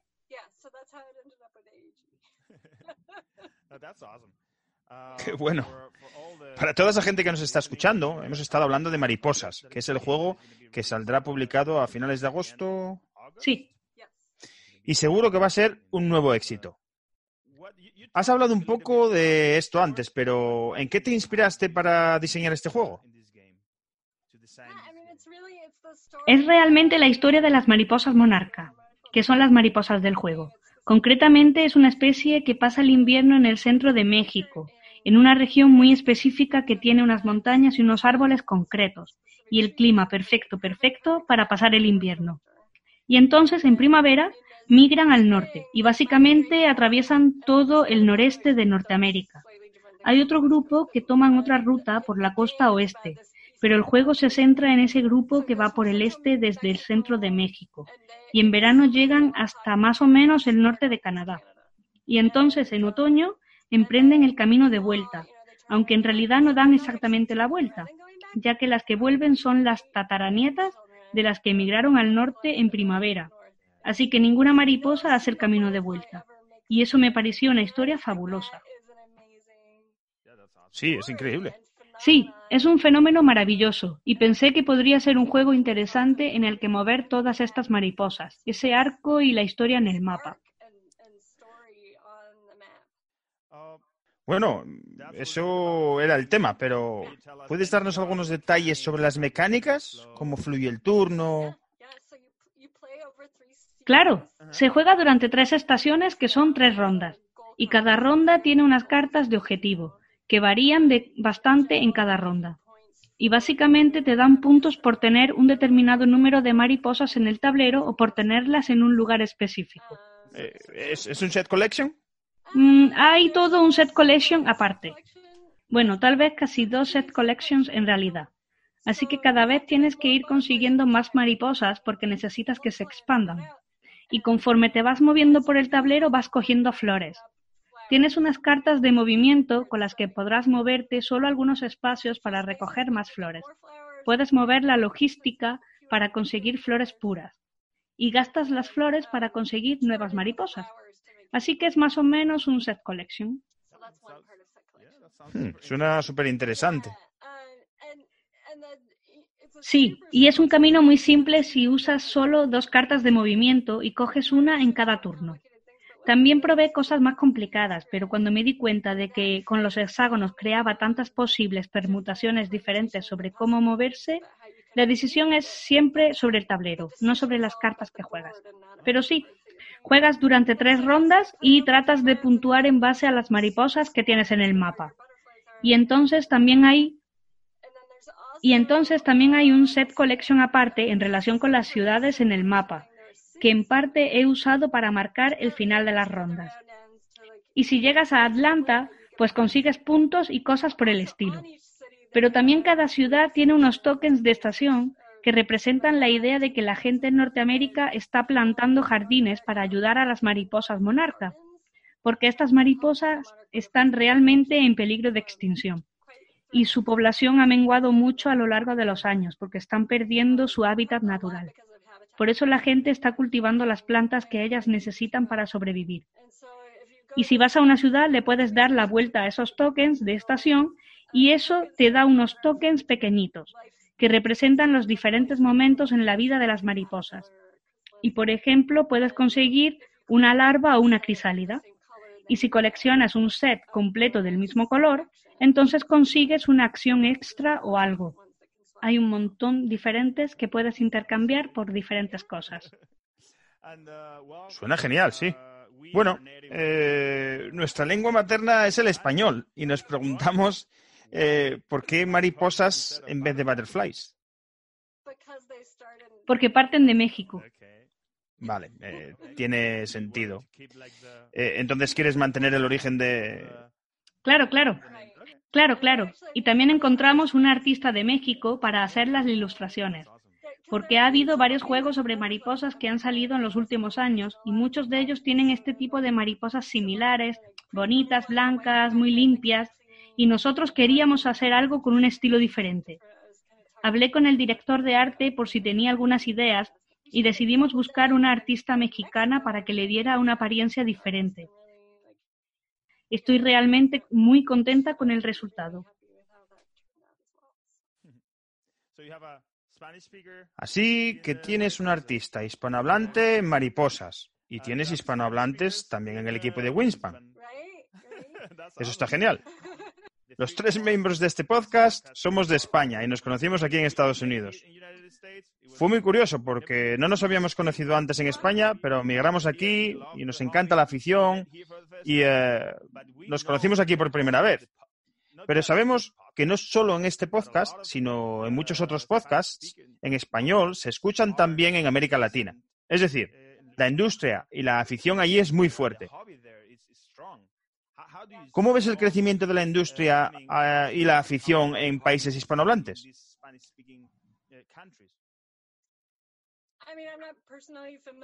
Personalmente no estoy muy familiarizada con eso, pero he sabido que mucha gente en Hispanoamérica está jugando a Winspan y están muy entusiasmados con mariposas.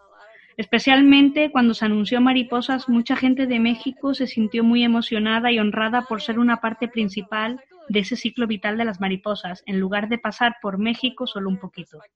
Para mí México es el inicio de todo.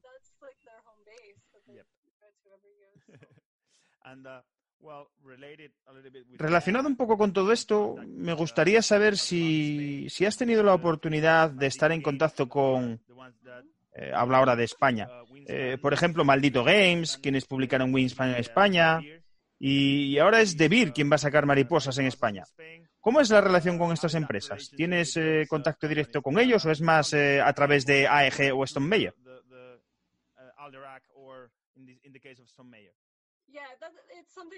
Eso es algo entre editoriales y no he tenido que involucrarme personalmente en el proceso. Creo que conocí a este tipo de maldito en... Estoy intentando recordar si fue Essen o Gencom o los dos conocí a tanta gente el año pasado que es muy difícil llevar un recuento de todo. Eh, probablemente los dos. Creo que Maldito va a las dos convenciones.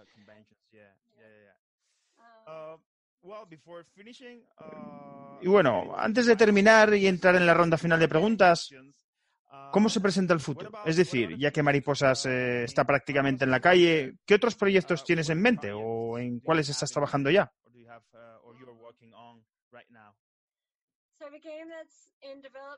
Bueno, hay un juego que ya está en fase de desarrollo con otra editorial, pero ellos no funcionan como Stone Meyer Games, así que no vamos a hablar mucho del juego antes de que salga. Pero es divertido tener un secreto. Sí, está, está guay. Eh, y así tienes a la audiencia y a la gente que ama tus juegos en plan, oh, va a salir otro juego de Lisa de Hargrave. Sí, y honestamente durante los últimos meses ha sido muy complicado para mí poder terminar algo, no sé. Eh, ¿Alguna expansión? Sí, sí, para Winspan tendremos una expansión y mi parte del trabajo ahí ya está lista.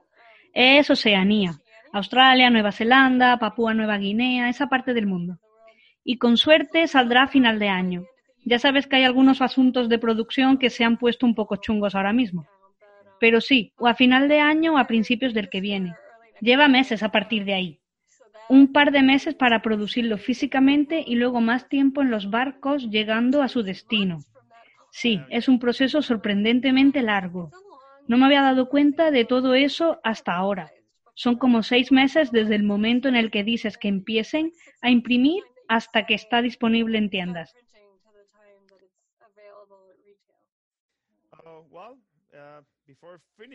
Bueno, antes de acabar, queríamos proponerte algo más divertido. Es una ronda de preguntas cortas. Tienes que elegir solo una de las opciones que te damos.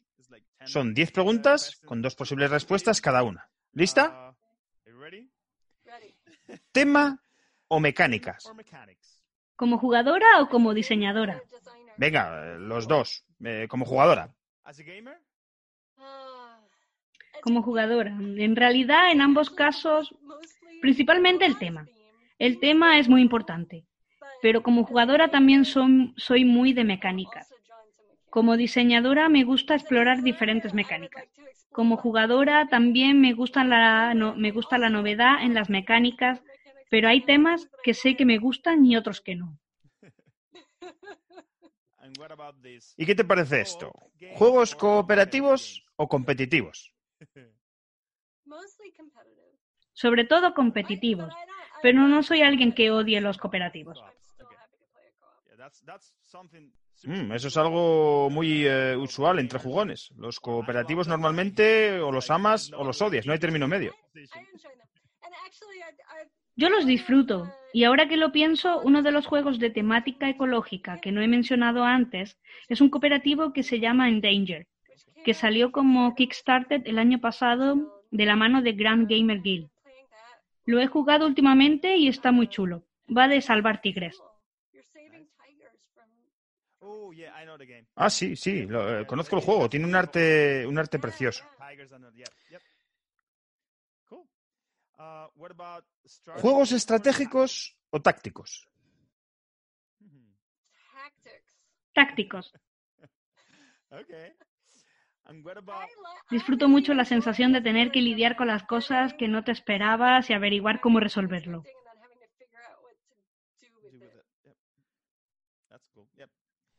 Estupendo. ¿Y qué escuela eliges? ¿La estadounidense o la alemana? Alemana, 100% alemana. A ver, creo que se están mezclando, ¿no? Sí, estoy de acuerdo.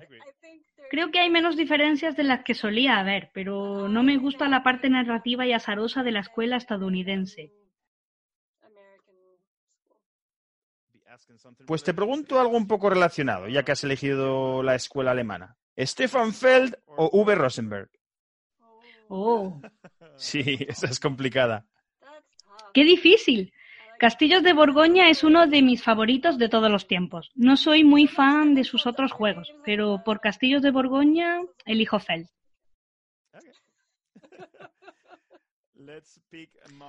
Vamos a elegir de nuevo entre dos diseñadores.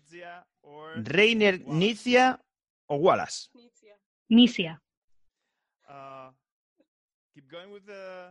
Sigamos con los autores. ¿Los hermanos Freiselius o Jamie Stegmeyer? ¡Oh, eso no es justo! Lo sé, lo sé, es que esta iba con mala idea. Los Freiselius son los de Terraforming Mars, ¿verdad? Es un juegazo. Sí, disfruto más de Terraforming Mars que de Scythe. Mm, Viticulture, mm, no sé. A ver, me encanta trabajar con Jamie, por supuesto. Pero creo que Terraforming Mars está por encima de los juegos de Jamie, dentro de mis preferencias personales lúdicas. Anda, está bien saberlo. No me esperaba eso. y ahora un tema totalmente diferente. ¿Playa o montaña? Oh. Sé que te encanta la naturaleza, así que es una decisión difícil. Bueno, soy de Florida. Playa, pero playa sin un montón de gente. Lo, lo entiendo perfectamente. No una playa en plena fiesta de la primavera.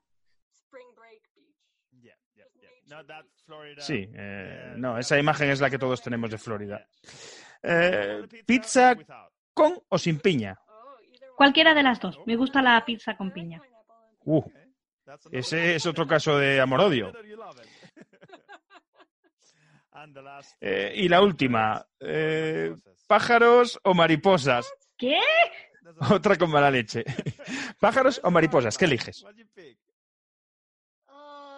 Oh, pájaros. Creo que pájaros. Es difícil, pero sí, pájaros. Los pájaros corren, cantan.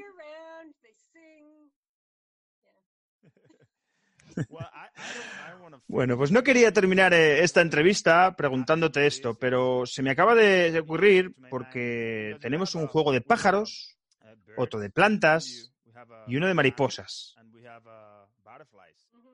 ¿Deberían los fans de Elizabeth Hargrave esperar en algún momento un juego tuyo no relacionado con la naturaleza? Sí, sí, es totalmente posible.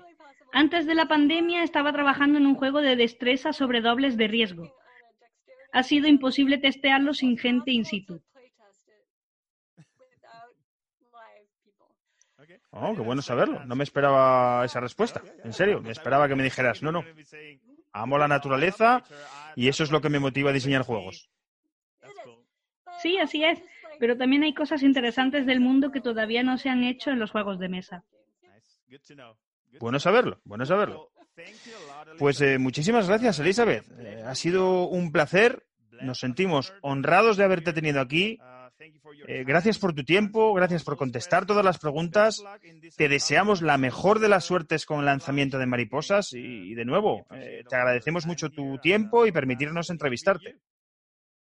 Genial, muchas gracias. Nuestros mejores deseos para tus proyectos futuros. Gracias. Pues esta ha sido la entrevista a Elizabeth Hargrave. Eh, reiterar una vez más eh, el agradecimiento por el tiempo que nos ha, que nos ha, eh, que nos ha dado. sobre todo la familia, lo familiar y cercana que ha sido en la entrevista y además sincera, creo que no, que no ha tenido pelos en la lengua. Y nada, quería preguntaros, compañeros, ¿qué, os ha parecido? ¿Qué, sacáis de, de lo que nos ha contado Elizabeth? Pues a mí, me, ha, encantado lo que dice, me parece una, mujer simpatiquísima, muy agradable, muy accesible. Implicada, o sea, involucrada con, todo lo que... Sí, sí, sí, sí. Bueno, hace no mucho eh, nosotros compartimos un, un, un tuit de ella eh, compartiendo un mensaje súper agresivo, o sea, ella por posicionarse públicamente eh, como, como, una diseñadora de juegos abiertamente feminista y que defiende eh, como, como, como habéis, habéis hablado en, en, la entrevista, pues la visibilidad de, la mujer dentro de, la industria de los juegos de mesa, pues también se ha convertido en diana, en objetivo de un montón de, ataques de, energúmenos y de, fachas descerebrados. Sí, la verdad que una pena, porque como decís, es muy simpática, muy, muy cercana. Eh, la verdad que se le, se nota que, tiene verdadera pasión por los juegos de mesa te dan un montón de ganas de jugar con ella a algo. Yo por lo menos se veía la entrevista y es ¿verdad? Sí, sí. ¿Cuándo podemos echar una partida, no? Eh, y, bueno, pues eso, como decís, muy comprometida. Eh, todos sus juegos son de naturaleza y yo creo que lo van a seguir siendo. Y, la verdad que es, que es, de agradecer y un lujo haber contado con ella. Sí. y, perlas que nos ha dejado. Alguna, alguna incluso diría primicia. Eh, como comentaba ella, a mí me sorprendió que me dijese que, que estaba trabajando en un juego no relacionado con naturaleza. O sea, es, es, es yo, yo no quiero pensar eh, cómo, cómo, cómo, cómo puede enfocar, cómo puede diseñar un juego basado en dobles, en dobles de películas. Hay, hay, hay, que, hay, que, hay que hacer énfasis en eso porque la verdad es que en la, en la traducción nos, hemos, nos, hemos, nos la hemos visto y nos la hemos dese, deseado para traducir algunas cosas que decía porque ta, también habla mientras se ríe mm. y, y, ahí es que no teníamos ni idea de lo que decía cuando decía lo de lo de Stunt, tipo. no, pero, pero porque, porque todas las posibilidades, desde gente de pie, eh, gente que pisa, a dobles de todos nos parecían muy, muy, muy extraños, ¿no? no a ver cuando más adelante de, de, detalles de en qué consiste ese juego, que claramente dice que necesitaba gente en vivo sí. y en directo para, para, para testearlo, sí, sí. A ver, a ver de qué se trata, me parece una cosa muy, muy extraña. Luego lo mismo es, tiene, tiene, es más normal de, de, de, lo que suena, pero bueno, en principio parece una cosa un poco marciana. Eh, a mí me gusta también el, el momento en el, en el que le preguntaba sobre esa parte más más peliaguda, eh, más, más, controvertida con, con, cuando Winspan ganó todas las categorías, que uh -huh. gana en, en, en, juego para dos. eh, cuando dice, oye, pues a quien le haya picado esto, pues, pues que pida que se definan bien las categorías, ¿no? Sí, sí. Sí, la verdad que, que, que, coincido totalmente. Muchas veces no sabemos, eh, o aparte, o, bueno, hay juegos que tocan tantos, tantas cosas que, es difícil encasillarlos en una sola categoría, pero bueno. Claro, sí, sí, pero está muy bien que ella, pues, que, que no solo que se defienda, sino que, defienda que los premios eh, eh, de, de, juegos de mesa definan muy bien cuál es la categoría mm. y qué, se, qué, necesita cada juego para competir en esa categoría y que el que mm. no cumpla el 100% de esos requisitos, pues que no sea considerado eh, dentro, de ese, dentro de ese apartado. ¿no? dicho. Uh -huh. Me ha interesado también cuando hablaba del diseño de Mariposas. poco te hemos troleado con eso, poco. Poco, poco, poco te hemos troleado. República Lúdica. O sea, República Lúdica, madre mía. No, a mí también me pasa que si estoy hablando en inglés y tengo que pronunciar algo en español, cambiar de, de chip es raro. Eh... Sobre, sobre todo, y esto quiero, quiero aclararlo, sobre todo porque es para que ella entien, me entienda lo sí. que estoy diciendo, no porque República Lúdica se diga República. No, pero eh, va, pasa. Pero Julio, ¿cómo no va a entender el, el nombre Escucha. del juego? Eh, me pasa todos los días. Yo si digo, cuando voy a, la, a, a, cogerme un café, si digo Gonzalo, me preguntan 50 veces cómo, cómo se escribe. Si, no, digo, con, si, di, si, digo Gonzalo, me entienden perfectamente. Es cierto. Es así. Pero coño, es, es un juego. Eh. Pero en fin, a lo que, lo que quería... Que es normal, Gonzalo. Sí. Eh, lo que quería decir, cuando habla de... Y estaba pensando en hacer cosas más complicadas, pero cuando me di cuenta de, de, de la cantidad de opciones para permutar una una carta ah. de flor por una carta de mariposa, me di cuenta que, que, que, era, que era suficiente. Y parece como que, que necesita de cara a los jugones eh, como justificar el hecho de que su juego sea un juego ligero. Ajá. Mira, eh, si, si, le ha quedado un diseño, que ya veremos realmente cómo, cómo es el juego, ¿no? Pero si, si no hay que... No, eh, lo que quiero decir es que muchos, muchos diseñadores eh, sienten como una presión extra por sobrecomplicar eh, uh -huh. sus diseños, ponerle nuevas capas, y uh -huh. en algunos casos, pues está muy bien. Quiero decir, si has visto que tu, que tu juego, con lo que tiene, va bien y la gente lo disfruta, pues no todos los juegos tienen que tener un, eh, un cuatro y pico de, de, de dureza.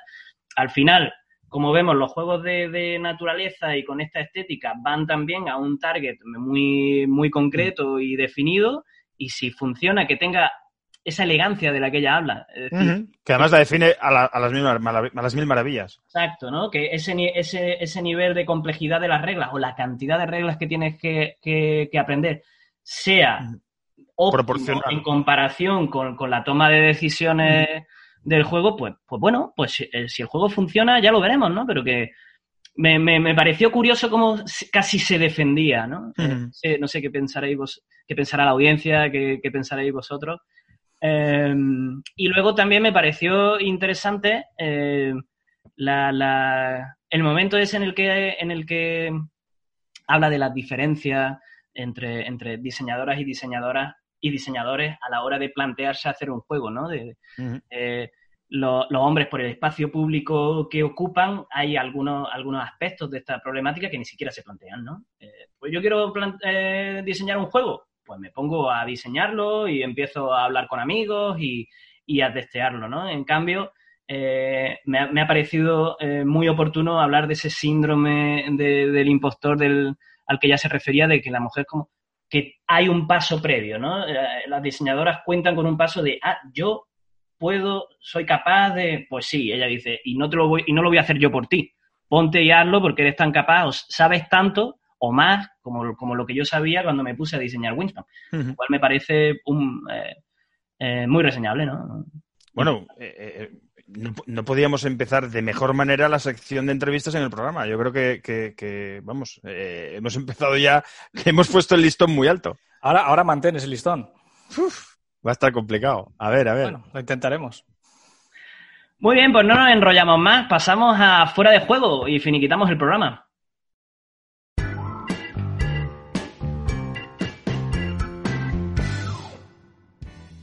Bueno, y aquí estamos en la última sección del programa. Vamos a cerrar este episodio temático sobre juegos de mesa y, biodiversidad y ecología con unas breves recomendaciones y recordando las formas de, para comunicaros con nosotros. Gonzalo. Venga, pues yo, ya que estamos hablando de naturaleza, eh, mi recomendación de este episodio, pues bueno, es un poco por algo obligatorio, ¿no? Eh, porque me lo, me lo, la verdad que era un poco reacio a, a, ver este documental que quiero recomendar, pero yo creo que incluso, aunque vayas a ser papá en un futuro cercano o no lo vayas a ser, yo creo que merece la pena porque explica muy bien cómo es el desarrollo de los bebés, que se llama así, el, el documental Babies eh, insisto, documental de Netflix, eh, en el que en cada episodio del documental pues va tratando las diferentes, eh, los diferentes estadios o las diferentes partes en las que, va desarrollando el bebé, ¿no? Pues bueno, desde el crecimiento, de cómo va creciendo el bebé, desde cómo va desarrollando la vista, desde cómo va empezando a gatear. Cosas muy interesantes que, insisto, no solo para aquellos que acaben de ser papás o vayan a ser papás, sino que incluso eh, por, por, mera curiosidad merece muy mucho la pena, sobre todo porque, porque, porque bueno, aclara muchos mitos y muchas eh, leyendas eh, que, que, podemos pensar que van ocurriendo como cuando eres un bebé, ¿no? Como puede ser, por ejemplo, que no vamos creciendo de manera gradual, sino que vamos creciendo a tirones.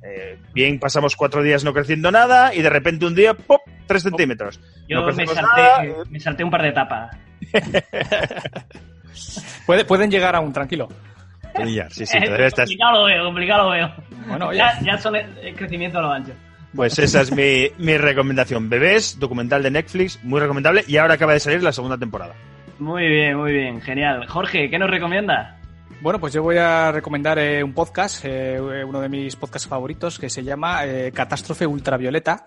Es un podcast de ciencia, eh, la verdad que muy, muy divertido. Es un podcast eh, cortito, ¿no? Son capítulos como de una hora y todos ellos te hablan de temas de todo tipo, o sea, de todo tipo de lo que os podéis, imaginar y dando muchos datos y muchas curiosidades, ¿no? Entonces, eh, aunque a alguien no le interese por sí las ciencias, eh, yo recomiendo escucharlo. Si oyes 5 o 10 minutos de un capítulo, seguro que te va a enganchar porque te plantea unas cosas de estas que te, te dejan pensando o cosas que dices, ah, pues mira, no me había fijado nunca en esto. Y, la verdad, pues eso, es de ciencia, trata naturaleza, eh, ser humano, espacio, de, bueno, historia también, de, de todo. Así que nada, ahí queda esa recomendación. Catástrofe ultravioleta.